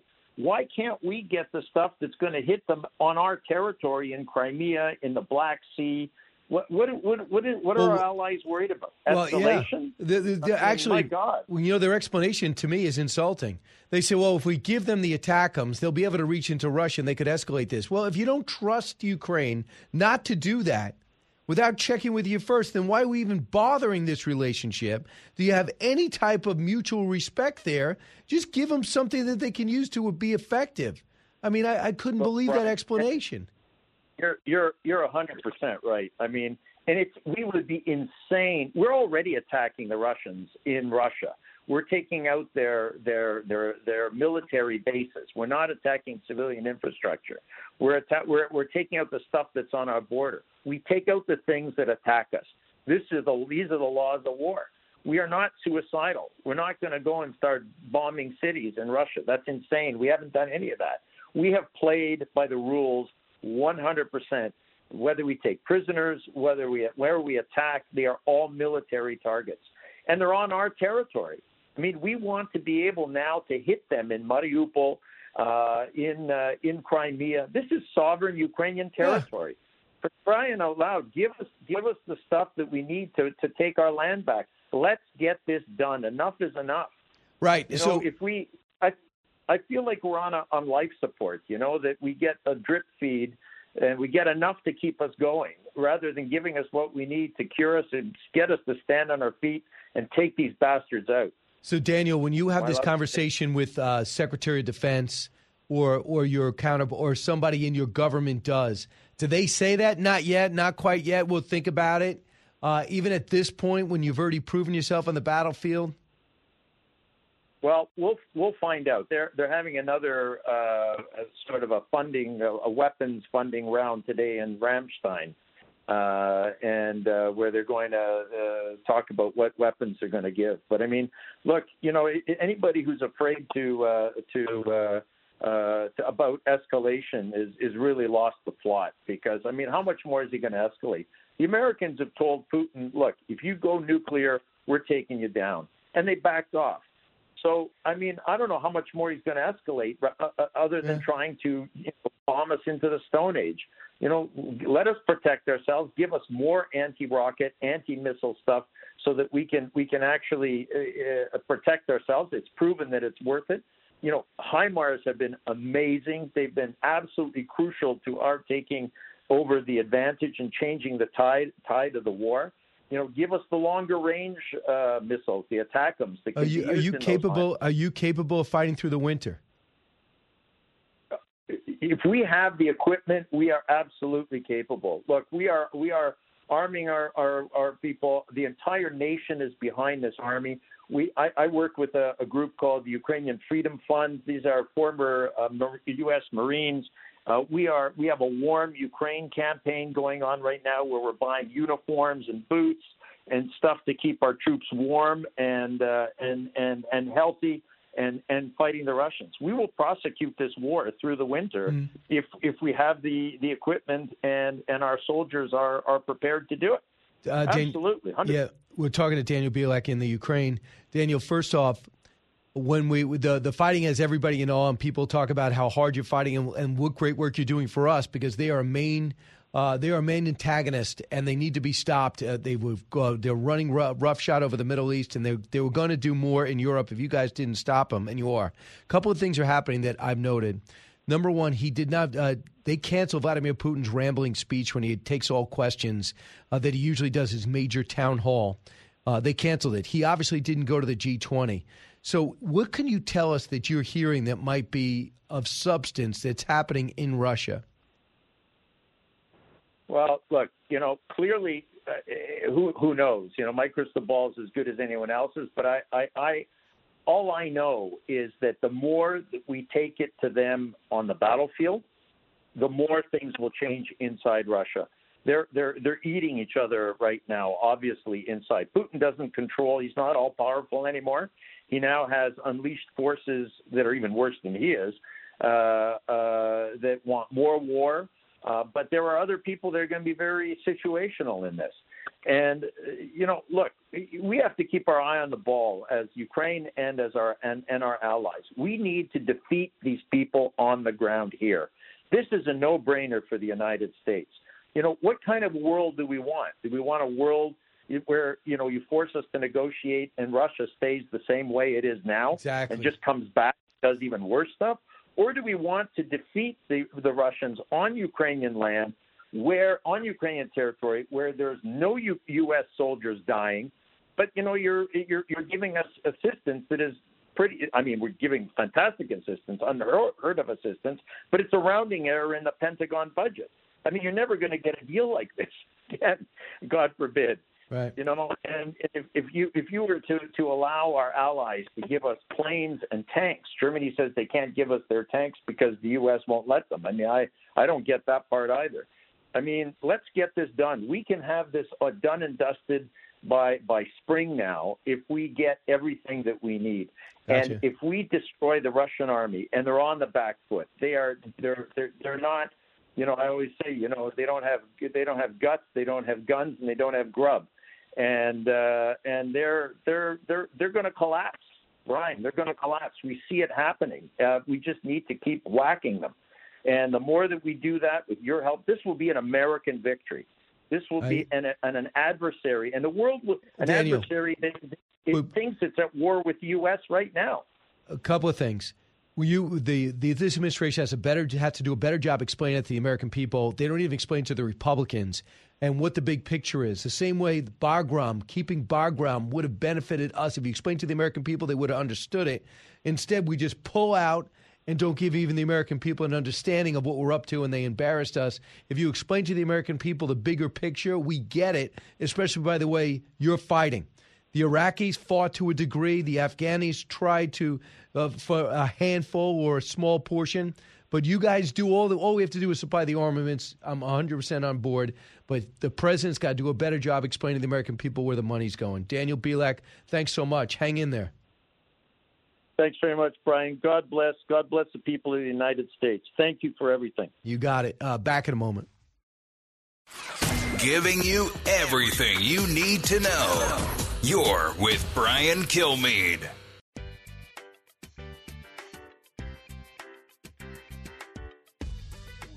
The more you listen, the more you'll know. It's Brian Kilmeade. It's pretty obvious, and all of you have been writing about it, uh, what happened. We underperformed among independents and moderates because their impression of many of the people in our party in leadership roles is that they're involved in chaos, negativity, uh, excessive uh, attacks, and it, it frightened uh, independent and moderate Republican voters. And we saw that, which is why you all recall I never predicted a red wave. We never saw that in any of our polling. So uh, that was Mitch McConnell. He says, I'm going to be the leader. I have the votes. Just when we have the vote, a lot of people in his party want to wait till after Herschel Walker uh, beats, they hope, Reverend Warnock, uh, the Senator Warnock, I should say. So they got $11 million. It's probably up to 13 million now. And Mitch McConnell went ahead and purchased. I don't know why he had to do it. Brian Kemp's uh, get out the vote campaign. Kemp says he's going to help. Ron DeSantis, I assume, will help. Donald Trump will help. But again, you want to make sure you get everybody voting and you don't want to do anything that's going to be divisive. And some people love Trump and some people really don't. But yesterday uh, belonged to him. And uh, he decided to make nine o'clock the night that he was going to 700 plus days until the election. Got a whole year and a year and a half, year and two thirds, ready to go. Donald Trump says he is in. Uh, he talked about the things he accomplished, and some of which I think we have forgotten. But the chaos was there. But last night was fine. And this is the unfair part about with President Trump. Nothing wrong with yesterday's message there's nothing inaccurate about what he was saying. A lot of people want to fact check. No, that's the way he sees it uh, with the border, with the Abraham Accords, with foreign policy. I'll take his foreign policy any day. They break it down in the New York Times today. Any day over Joe Biden's. Any day. From NATO to the Ukraine to Afghanistan, Iraq, any day I would take Trump. But go out of, going out of your way to rip him yesterday just shows your bias. And believe me, they're going to do the same thing with DeSantis or Youngkin, whoever emerges, or Mike Pence, whoever emerges. Listen to what Mick Mulvaney says. The former chief of staff is off the Trump train, so to speak. Cut 19. Do you think this is good for the Republican Party? No, I, I don't, because I think he's the only Republican who could lose. Um, if he run, if he wins in 2024, now he's a candidate. He is the likely Republican nominee. Can he be beaten head to head by Ron DeSantis or Tim Scott? Sure, but it's not going to be a head to head race. There'll be five or six other people in the race, and he'll get the 35% that really support him. And under the winner take all primary system, he'll be the nominee. Um, but that means the 2024 race is not about Joe Biden or whatever Democrat is on the on the ticket, not about inflation, not about world events, not about abortion. It'll be about Donald Trump. The same thing we saw in 2020. So Mick Mulvaney is off, and and he, I thought he did a great job at OMB. I thought he was really good chief of staff. When it was time for them to make a change, they went to Mark Meadows. He was fine with that. Was ambassador to Northern Ireland. Never really got his feet underneath him before the administration was done, and he was through. But now he's a critic because of January 6th. A lot of them are. Question is, can Donald Trump reconsolidate? So selling people about consolidating the party and getting some moderates and white suburban women to like him again. This is the Brian Kilmeade Show. Uh, don't forget, check out, go to briankilmeade.com, find out where I'll be. I'll be in Myrtle Beach on Saturday. I hope to see everybody there. South Carolina. From high atop Fox News headquarters in New York City, always seeking solutions, never sowing division. It's Brian Kilmeade. Hi, Brian from 48th and 6th in Midtown Manhattan. As the guy with the deep voice said, we bring you the latest hour of the Brian Kilmeade Show. Bill Hemmer is going to be coming into studio at the bottom of the hour. Last week, Shannon Bream was in studio. This week, she's uh, preparing in Washington for Fox News Sunday. So we'll look forward to talking to her. And then we're going to be picking up stakes and going to the Patriot Awards in beautiful Hollywood, Florida. And uh, it is the award show that you can actually enjoy and be motivated and moved by. So hopefully, everyone will be watching on Fox Nation. And then hopefully, we'll find out what I'm doing there soon. But not only am I doing Fox and Friends and then this show for two straight days, also, uh, I'm going to be doing Gutfeld as well as One Nation, which is Saturday night at 8 o'clock. So I have a big agenda. It's going to be one of those working days and nice. Uh, it's going to be a lot of work and very nice weather, which is a good combination in a casino where I can lose everything I've earned. Let's get to the big three. Now, with the stories you need to know, it's Brian's Big Three. Number three. Director Wray, uh, do you believe that the border is secure? Uh, what I would say is that we see uh, significant criminal threats coming from south of the border, and that contributes to the violent crime crisis here. Ugh. Will you ever just answer a question? Border still broken, America's security is still in jeopardy, and leave it to Texas to take action and the FBI to be less than forthcoming. Number two. In order to make America great and glorious again, I am tonight announcing my candidacy for President of the United States. He's back. The 45th president makes it official, wants to be the 47th president. The speech, the strategy, the reception, the Republican field. Number one. Too early to say whether this missile was fired from Russia. There is preliminary information that contests that.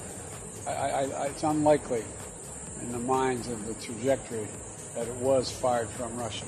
Okay, we know roughly what you meant. World War III? Nope, not close, uh, but close. As Poland gets hit with rockets, killing two. The question: Who launched it? Was it knocked out of the sky by Ukrainian missile defense? Uh, Russia looking to distract us, looking to distract and challenge NATO. What about it? We'll discuss it all. So, Shannon Bream, welcome back. How the heck are you? I'm good. How was your trip here in the election coverage? How did you handle it emotionally? Well, the highlight was clearly being with you, Right. in studio, because it makes a big difference. Right, I You think know? it does. Um, and I love that the restraining order was put on hold Right. temporarily, so I could join you there For, for the good of Um, cable news. for the good of America. Um, yeah, I, I don't know if you've had a nap yet. I don't know if you know that the House has yet to been called. I mean, there's still races being decided. Have you heard that?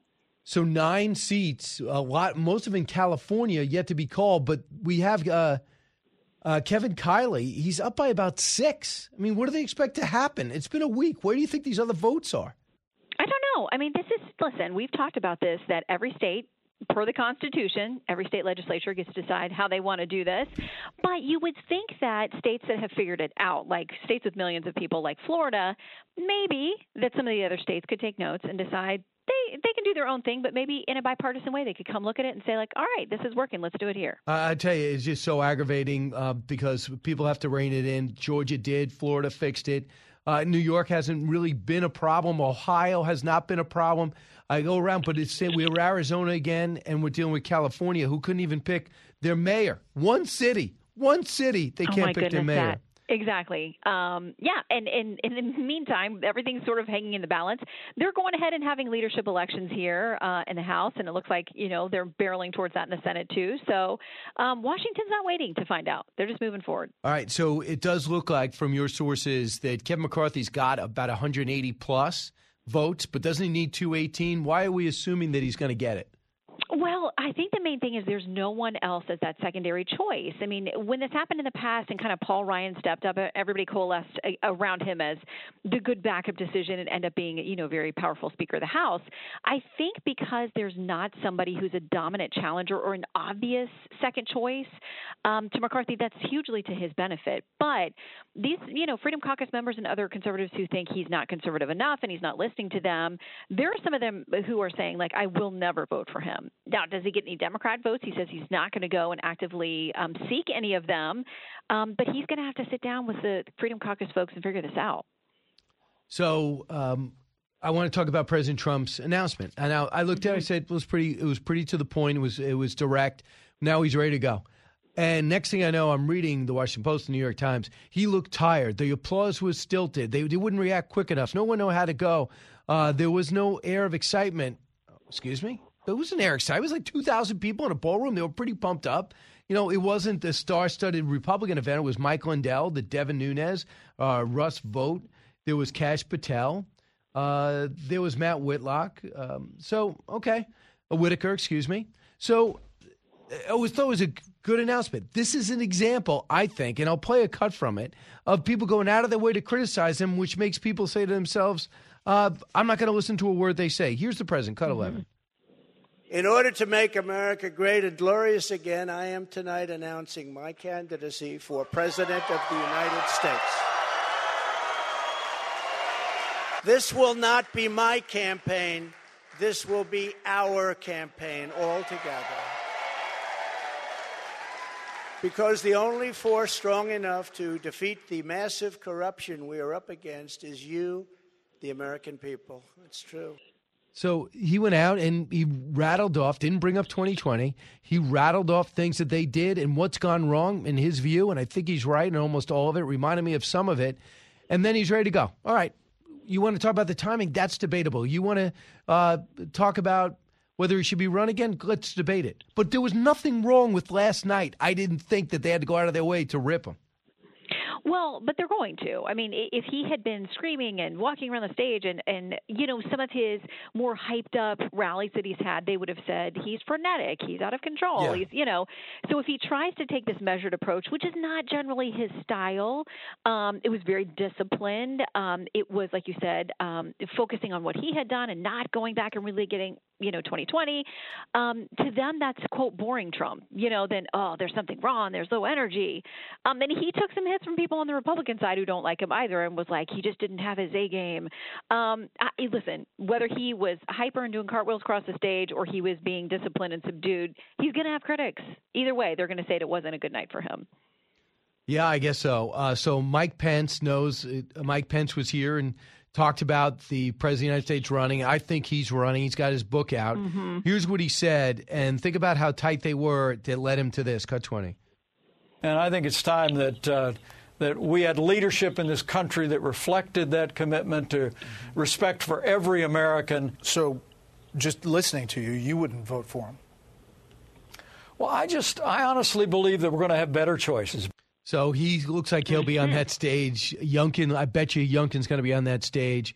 Mike DeSantis might be on that stage. Mike DeSantis. Ron, excuse me, right? Uh, Ron DeSantis might. Like, maybe there's someone I don't know about. Right, there's a Mike. Maybe he's got a twin brother. Well, well actually, Mike uh, Pence does have a brother, Greg, older brother, but that doesn't but, really but apply you, here. Mike Pompeo. I mean, yes. there are a lot of yeah. So your your thoughts about DeSantis, and when do you think traditionally someone would have to announce if they want to get financing and a staff? Any other announcement from anybody is going to be in the next year. I mean, I think it'll be in 2023, not this year.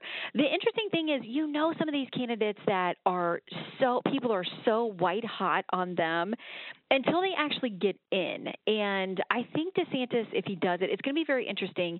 His press people do not play, and they also keep him pretty much within friendly places. I think um, we've requested him a number of times on Fox News Sunday. I hope that he will come at some point. Um, but I think that they um, are very careful in where they send him right now because the minute he's actually running in earnest, if he does, you know, the questioning gets more pointed and more difficult, and the attacks from the Trump campaign will be more pointed and more difficult. Um, so I think, you know, the earlier you get in at this point, um, you're going to be spending a lot of money and a lot of political capital. And, you know, he was just, for DeSantis, reelected governor of Florida, and I think that people there want to see that he's still committed to them. Although you heard them chanting two more years at his election party, as if many of them would support him running. Yeah, very interesting. I want to pass forward to the border if I can. Here's Mm-hmm. Christopher Wray yesterday taking question from Congressman Bishop. Cut 29. Director Wray, uh, do you believe that the border is secure? Well, I can only speak to border security from our narrow lane, but, but I can't speak to it from that lane. Uh, what I would say is that we see uh, significant criminal threats coming from south of the border, uh, whether it's guns, drugs, uh, money, violence. We see transnational criminal organizations uh, that are sending their drugs here and that are using street gangs here to distribute it, and that contributes to the violent crime crisis here. So, no doubt about it, he doesn't just say that's a problem because he knows it's a politically volatile thing. But if he, Mhm. if Christopher Wray ever went out of his way to do some interviews and talk about the security, our security's in jeopardy because that border is wide open, he would help his cause, help his people, and help his country. Is it possible for him to do that? Well, they've got to focus on the pro-life protesters, Brian. Yeah. So they, they've got to focus their Yeah, efforts in yeah, other there might be a school board out of control. Right. Well, listen, the FBI is powerful. It's fully staffed. They can do a lot of things. They can handle a lot of crises. The border is a crisis. And if we, you know, every month we get these reports of people who do come across that are on part of the terror watch list or they are a known, you know, gang member, all the things that, you know, were a part of that soundbite. I mean, we know that there are issues there. Any sentient honest human being knows that there are problems there. Um, this gets us back to Mayorkas as well. There are a lot of people in the House that say he's going to be called up. We're going to impeach him. We'll see if they do that. We've asked the White House, let us talk to Secretary Mayorkas. Let's let us sit down with him and talk about what's going on there. I mean, the head of CBP was kind of forced out. Um, he was forced out um, just days ago, and maybe they think, okay, that's you know that's, That's one enough. person to take the fall. That's not enough. I mean, the numbers for October are astounding, and so there it's just completely divorced from reality if you don't see the threat at the border. Absolutely. So, who? How are you going to cover this this weekend, or are you? Do you know? Um, well, we have asked the White House if Secretary Mayorkas will come on, and if he does, then we got a lot to talk about with the border. Um, but I think there are going to be a lot of foreign policy things. They got all this internal stuff at the parties fighting with each other and within themselves about these leadership posts. So um, I think there are a lot of threads. So we'll keep you covered. I can tell you that we have a special guest already agreed to join the cast of thousands. Brit Hume is coming to give us his take on where the country goes moving forward. Nice. Uh, I will say this: it looks like the Republicans lost a partner in Arizona because if uh, the Democrat does in fact win, you wonder if they're going to just take up those shipping containers that have been a basically makeshift wall Mhm. and been so effective. Uh, meanwhile, Governor Abbott has has got a plan. He's going to deploy the National Guard. He's going to deploy the Texas Department of Public Safety. He's going to build his own border wall in multiple counties on the border, deploy gunboats to secure the border, designate the Mexican drug cartels as foreign terrorists. He's moving. I wonder if Arizona is just going to let all hell break loose because Senator Kelly all of a sudden got tough at the border when he Mhm. realized his election was in jeopardy. But I don't Mhm. know if he's going to do it after. Well, I mean, yeah, I mean, you could see Greg Abbott, as you just said, just newly reelected. Um, he feels like he's got a mandate from his people there and from his, you know, folks who said, yeah, our border is a mess. We've talked to Henry Cuellar and many other Democrats. There are localities, mayors, sheriffs who say it's a complete disaster. Um, and the governor says he's going to do what he, he can. He's going to throw everything at it to help them. Does that now drive all the traffic to Arizona? If so, they're going to have to deal with a, an influx beyond what they're already getting. Shannon, thanks so much. With Brit Hume, you don't need anything else. I hate to tell you. I mean, maybe just an hour with Brit. Thoughts with Brit. Yeah, I thoughts like with people would Brit. Watch that. I want to talk to Brit for an hour. Absolutely. I mean, he'll Okay, get his. we'll and see what it'll, happens. it'll also save money on the budget, the satellite budget. You'll get him in studio. Exactly. Exactly. Go get him, All right, Shannon. Brian. Watch Have a great Fox. News Sunday. Bye. Uh, meanwhile, when we come back, your phone calls. Then Bill Hemmer at the bottom of the hour, which we could probably take phone calls with Bill, or we might find out if there's more to know. One eight six six four zero eight seven six six nine. Learning something new every day on The Brian Kilmeade Show.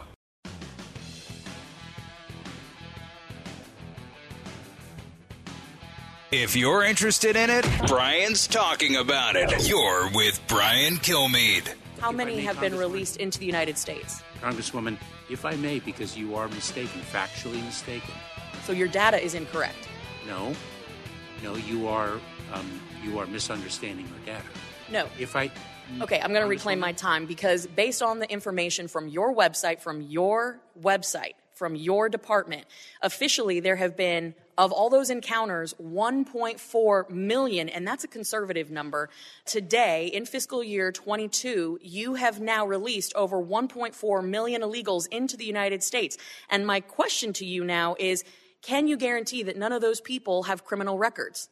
This enforcement work is not fun, Congresswoman. This is a noble profession in which people risk their lives to conduct it. And you know that very well. All the righteous indignation. Here we go. Just to clarify, as a final question, you, with all of this data that has been presented based on your own department's releases, you still believe that the border is secure? Uh, Congresswoman, uh, we remain committed to enhancing the security of our border every single day. That's not an answer.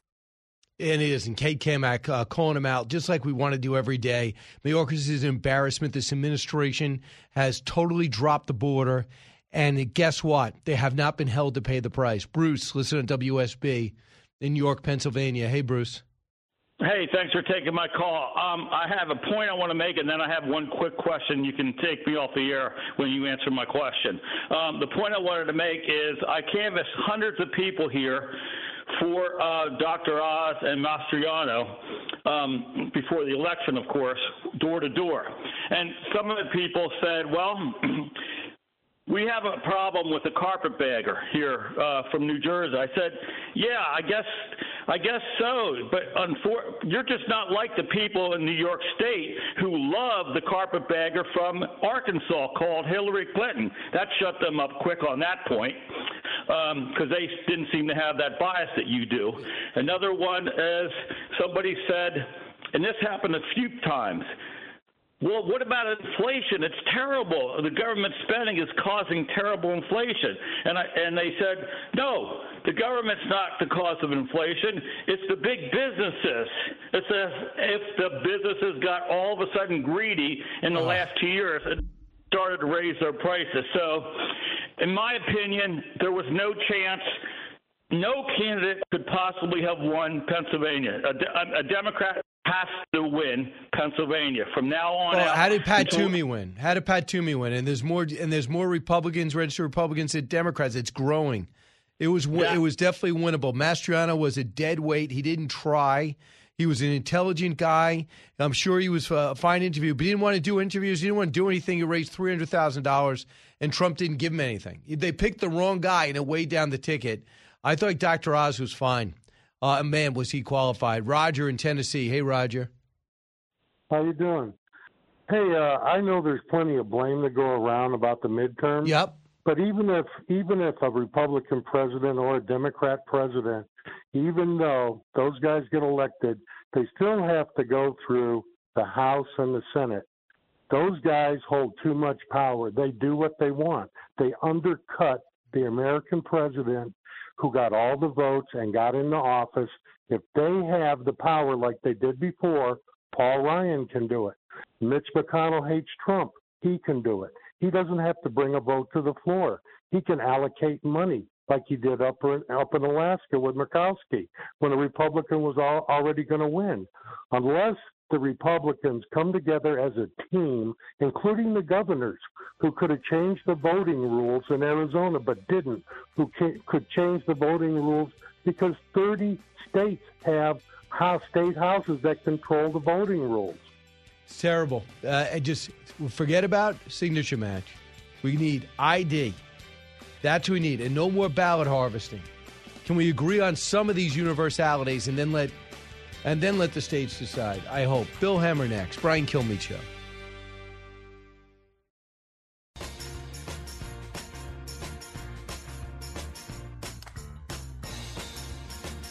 Radio that makes you think. This is the Brian Kilmeade Show.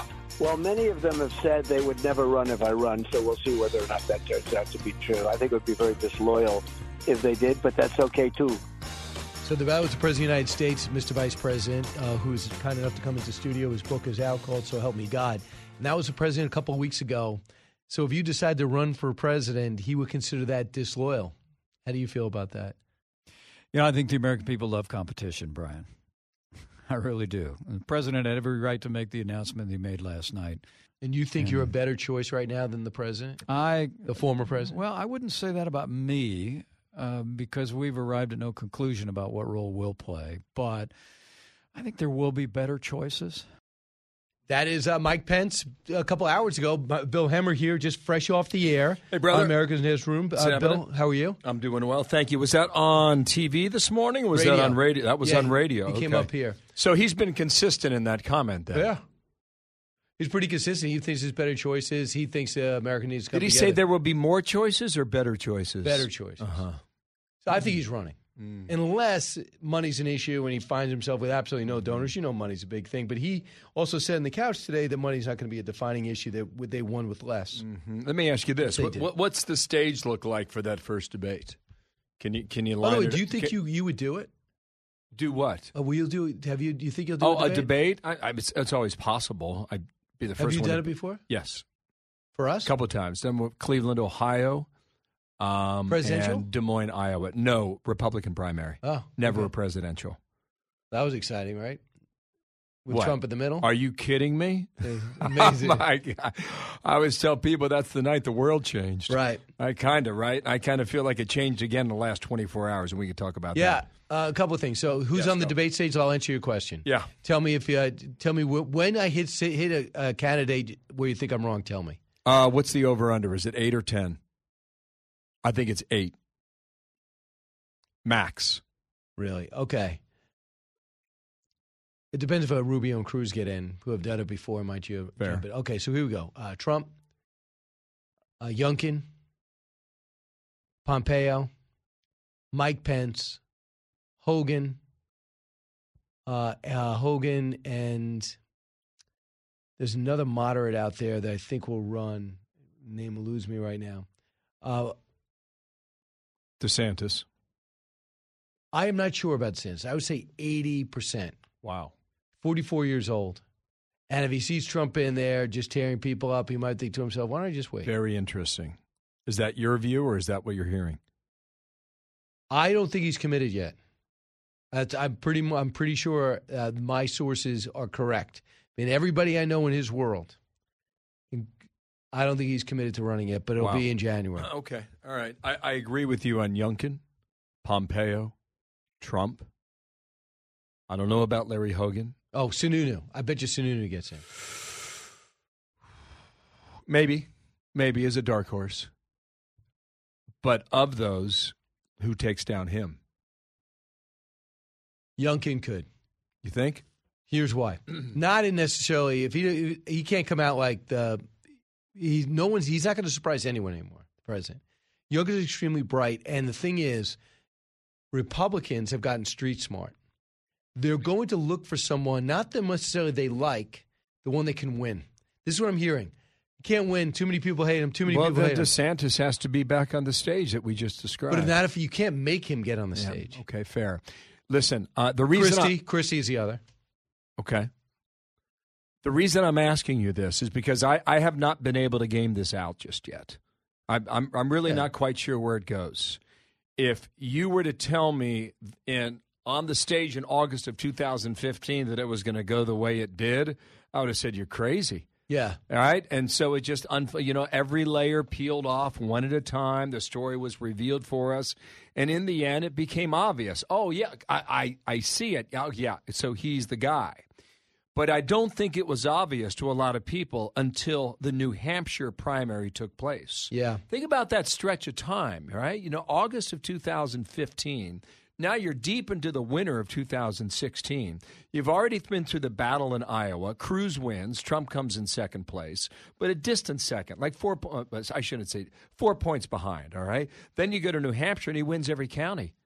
And then we went to the we went to the Northeast primary in the in the winter the spring of 2016, and I do believe that Trump won every county over a six or seven state area in the Northeast, except for one, and that was Manhattan on the island here Right. in New York City, and John Kasich had won uh, that district. Right. And that district is where Trump Tower was located.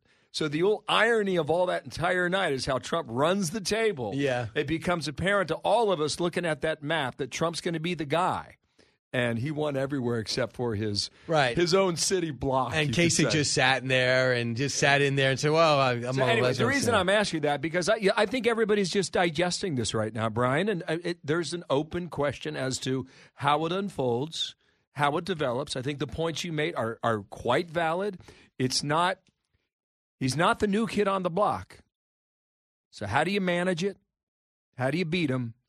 Can you beat him? So listen to what Mick Mulvaney said. I was pretty stunned by this, but I guess he gamed this out. He did game it out. So um, Mick Mulvaney weighed in. You know, he was the OMB director and his former chief of staff. a very fast talker, by the way, too. Right. I'm not against that. Do you think this is good for the Republican Party? No, I, I don't, because I think he's the only Republican who could lose. Um, if he run, if he wins in 2024, now he's a candidate. He is the likely Republican nominee. Can he be beaten head to head by Ron DeSantis or Tim Scott? Sure, but it's not going to be a head to head race. There'll be five or six other people in the race, and he'll get the 35% that really support him. And under the winner take all primary system, he'll be the nominee. Um, but that means the 2024 race is not about Joe Biden or whatever Democrat is on the on the ticket, not about inflation, not about world events, not about abortion. It'll be about Donald Trump. The same thing we saw in 2020. He says he's going to, in a big field, he wins. Trump. Yeah. Tim Scott does not get in if Trump's in. No Why? way. I just don't see it there. Do you I know think- that? I feel that way. Okay. And I, I don't. Do I know anything for sure? People could could not be telling me the truth. Yeah, you know, I get it, and things change. Yeah, and speaking of things changing, Brian, I think there's a lot of serious things happening in the world today. A lot of these headlines are significant.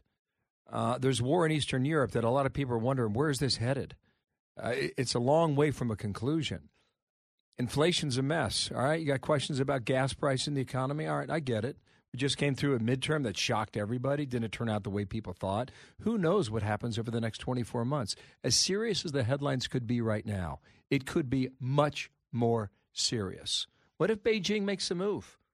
Right? And just does what they did in Hong Kong, just take it. What happens then? You know, and then how does Joe Biden look and appear as a commander in chief? Is he stronger? Is he more serious about it, or do people discount his his credibility as commander in chief? But how, how could you discount it any more than Afghanistan? Well, I mean, after the midterm vote last week, you have to ask yourself, right? So if the world becomes more serious, maybe someone like Trump is now seen in a different light. Maybe he continues to remind people of his record as president before COVID hit.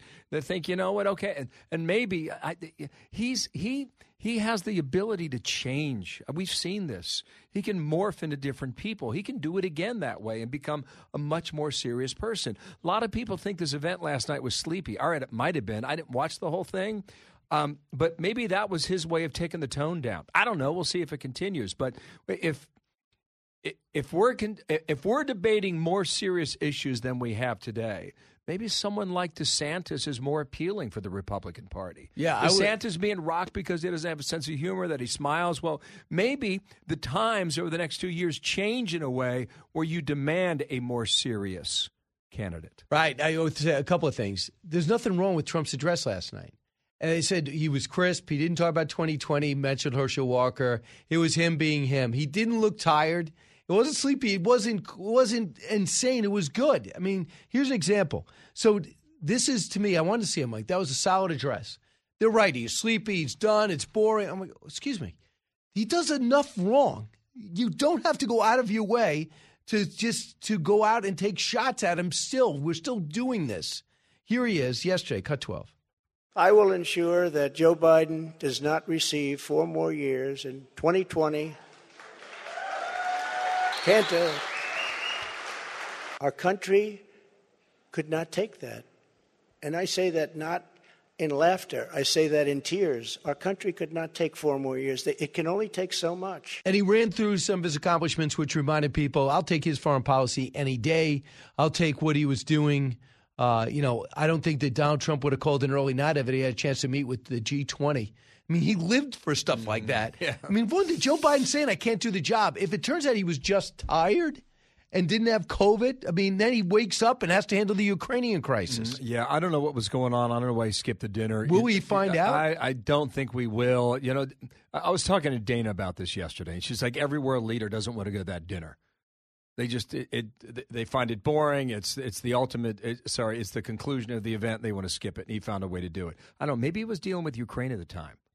I I, don't know what the answer is. Martha's got a theory that that he didn't want to be in the same room with MBS again. All right, all right. That okay. That that might fly as well. But back to Trump. If you want to win in a general election, we saw what happened in 2020. There were a lot of Republicans who would not vote for him. That's what I'm saying. And those same Republicans aren't going to vote for him next time. I know he increased his vote total by 10 or 11 million votes, but there are some Republicans who simply will never vote for Donald Trump. And they may have done it in 2016, but they did not do it again in 2020. That's a problem for him. Right. Uh, so last night you, you talked about Ukraine. So we see that missile defense might have knocked a, a rocket out, a Russian rocket out of the sky, and something killed two uh, Polish farmers. Here's Joe Biden, cut one. Too early to say whether this missile was fired from Russia. There is preliminary information that contests that.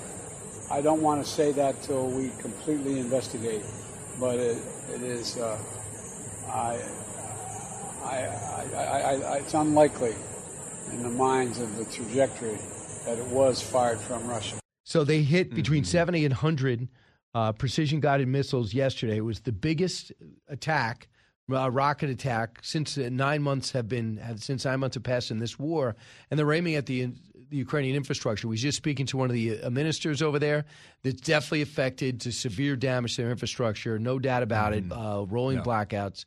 Uh, we know heat's going to be an issue soon. So when you say it's concerning, why? Um, many things here. First of all, um, given the barrage that you just described, it could very well have been an errant Ukrainian missile or rocket. I, I, I think that's option A. Option B, however, is um, the Ukrainians want to be part of the inspection. So that crossed around 7:30 Eastern time earlier today. Um, which okay, yeah, I I buy the argument there, right? So all the NATO leaders and President Biden's one of them, and they're all suggesting that this was an errant Ukrainian missile, and it might have been, but now we have to prove it. So the Ukrainians went inspect. All right. So two hours after that happened, the Polish president came out and said, "We will allow the Ukrainians to be a part of this investigation they want." so long as the Poles and the U.S. are part of it too. Now, isn't that interesting? Because the Poles and the U.S. they want to be there so that all three parties have the same story. Yeah. You would you would not want the Ukrainians to go to this inspection and come out w- Yeah, with, with their own story and say, "Hey, this is Putin," because then we got real problems here, Brian. So, uh, so if you did a trio investigation and came out and said, "Yep, um, look, man, there were a lot. There, there were a lot of there was a lot of incoming. Uh, this one went offline, and um, yeah, we go back to the war."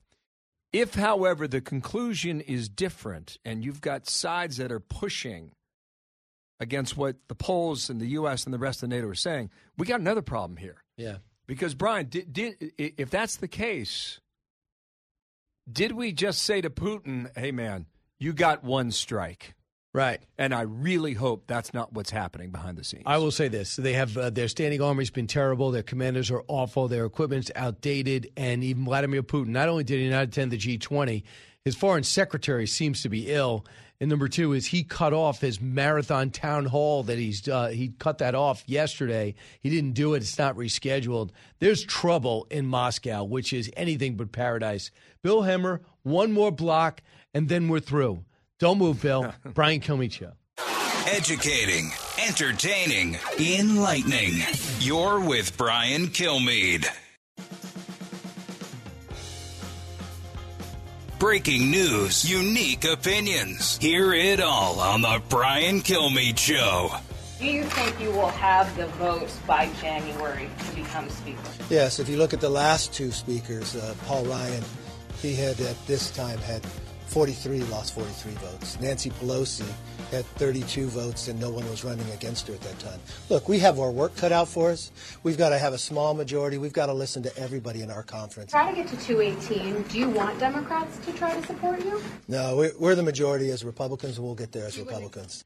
And Ki- And Kevin McCarthy, that's yesterday. He, he's not there yet. He's about 180 something.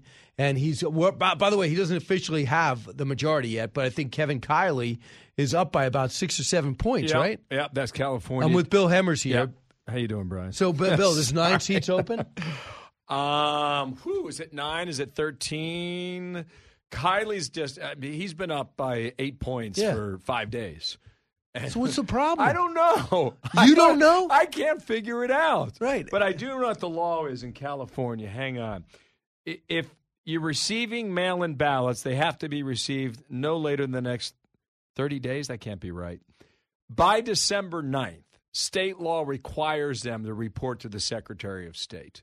so they 9th. they have until December 9th if they're going to continue to count ballots. Can I tell you something? I mean, uh, I'm into this stuff because that's what we do on election night. David Valadao is a Republican. He voted for impeaching Trump.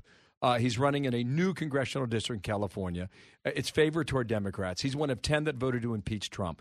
Only two are left in office right now. Dan Crenshaw, Dave Crenshaw won in Washington state, so he's going back to Washington. And Valadao is on the verge of winning also. But the estimated vote in his district, Brian, has been 54% since Friday of last week. So what's going on? No clue. there's there's uh, part of that district is in Kern County, K E R N, Right. and apparently one of the machines doesn't work. But why you can't figure that out by now, I don't know. It should not take this long. I believe it's bad for democracy.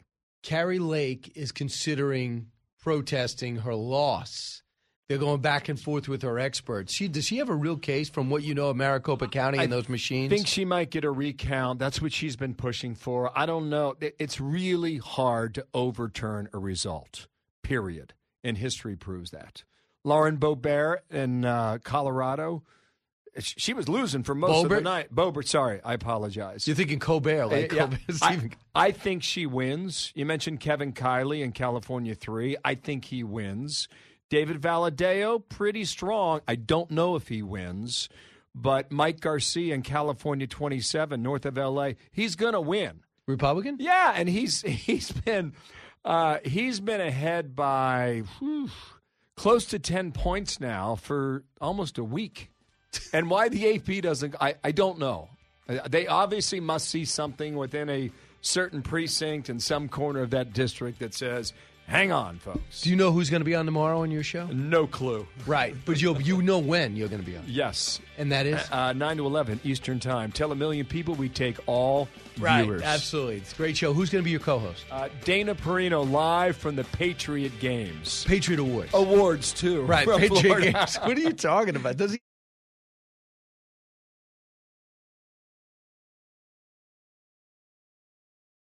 From the Fox News Podcasts Network. I'm Ben Domenech, Fox News contributor and editor of the Transom.com daily newsletter, and I'm inviting you to join a conversation every week. It's the Ben Domenech Podcast. Subscribe and listen now by going to foxnewspodcasts.com. Listen to the show ad-free on Fox News Podcast Plus, on Apple Podcast, Amazon Music with your Prime membership, or subscribe wherever you get your podcasts.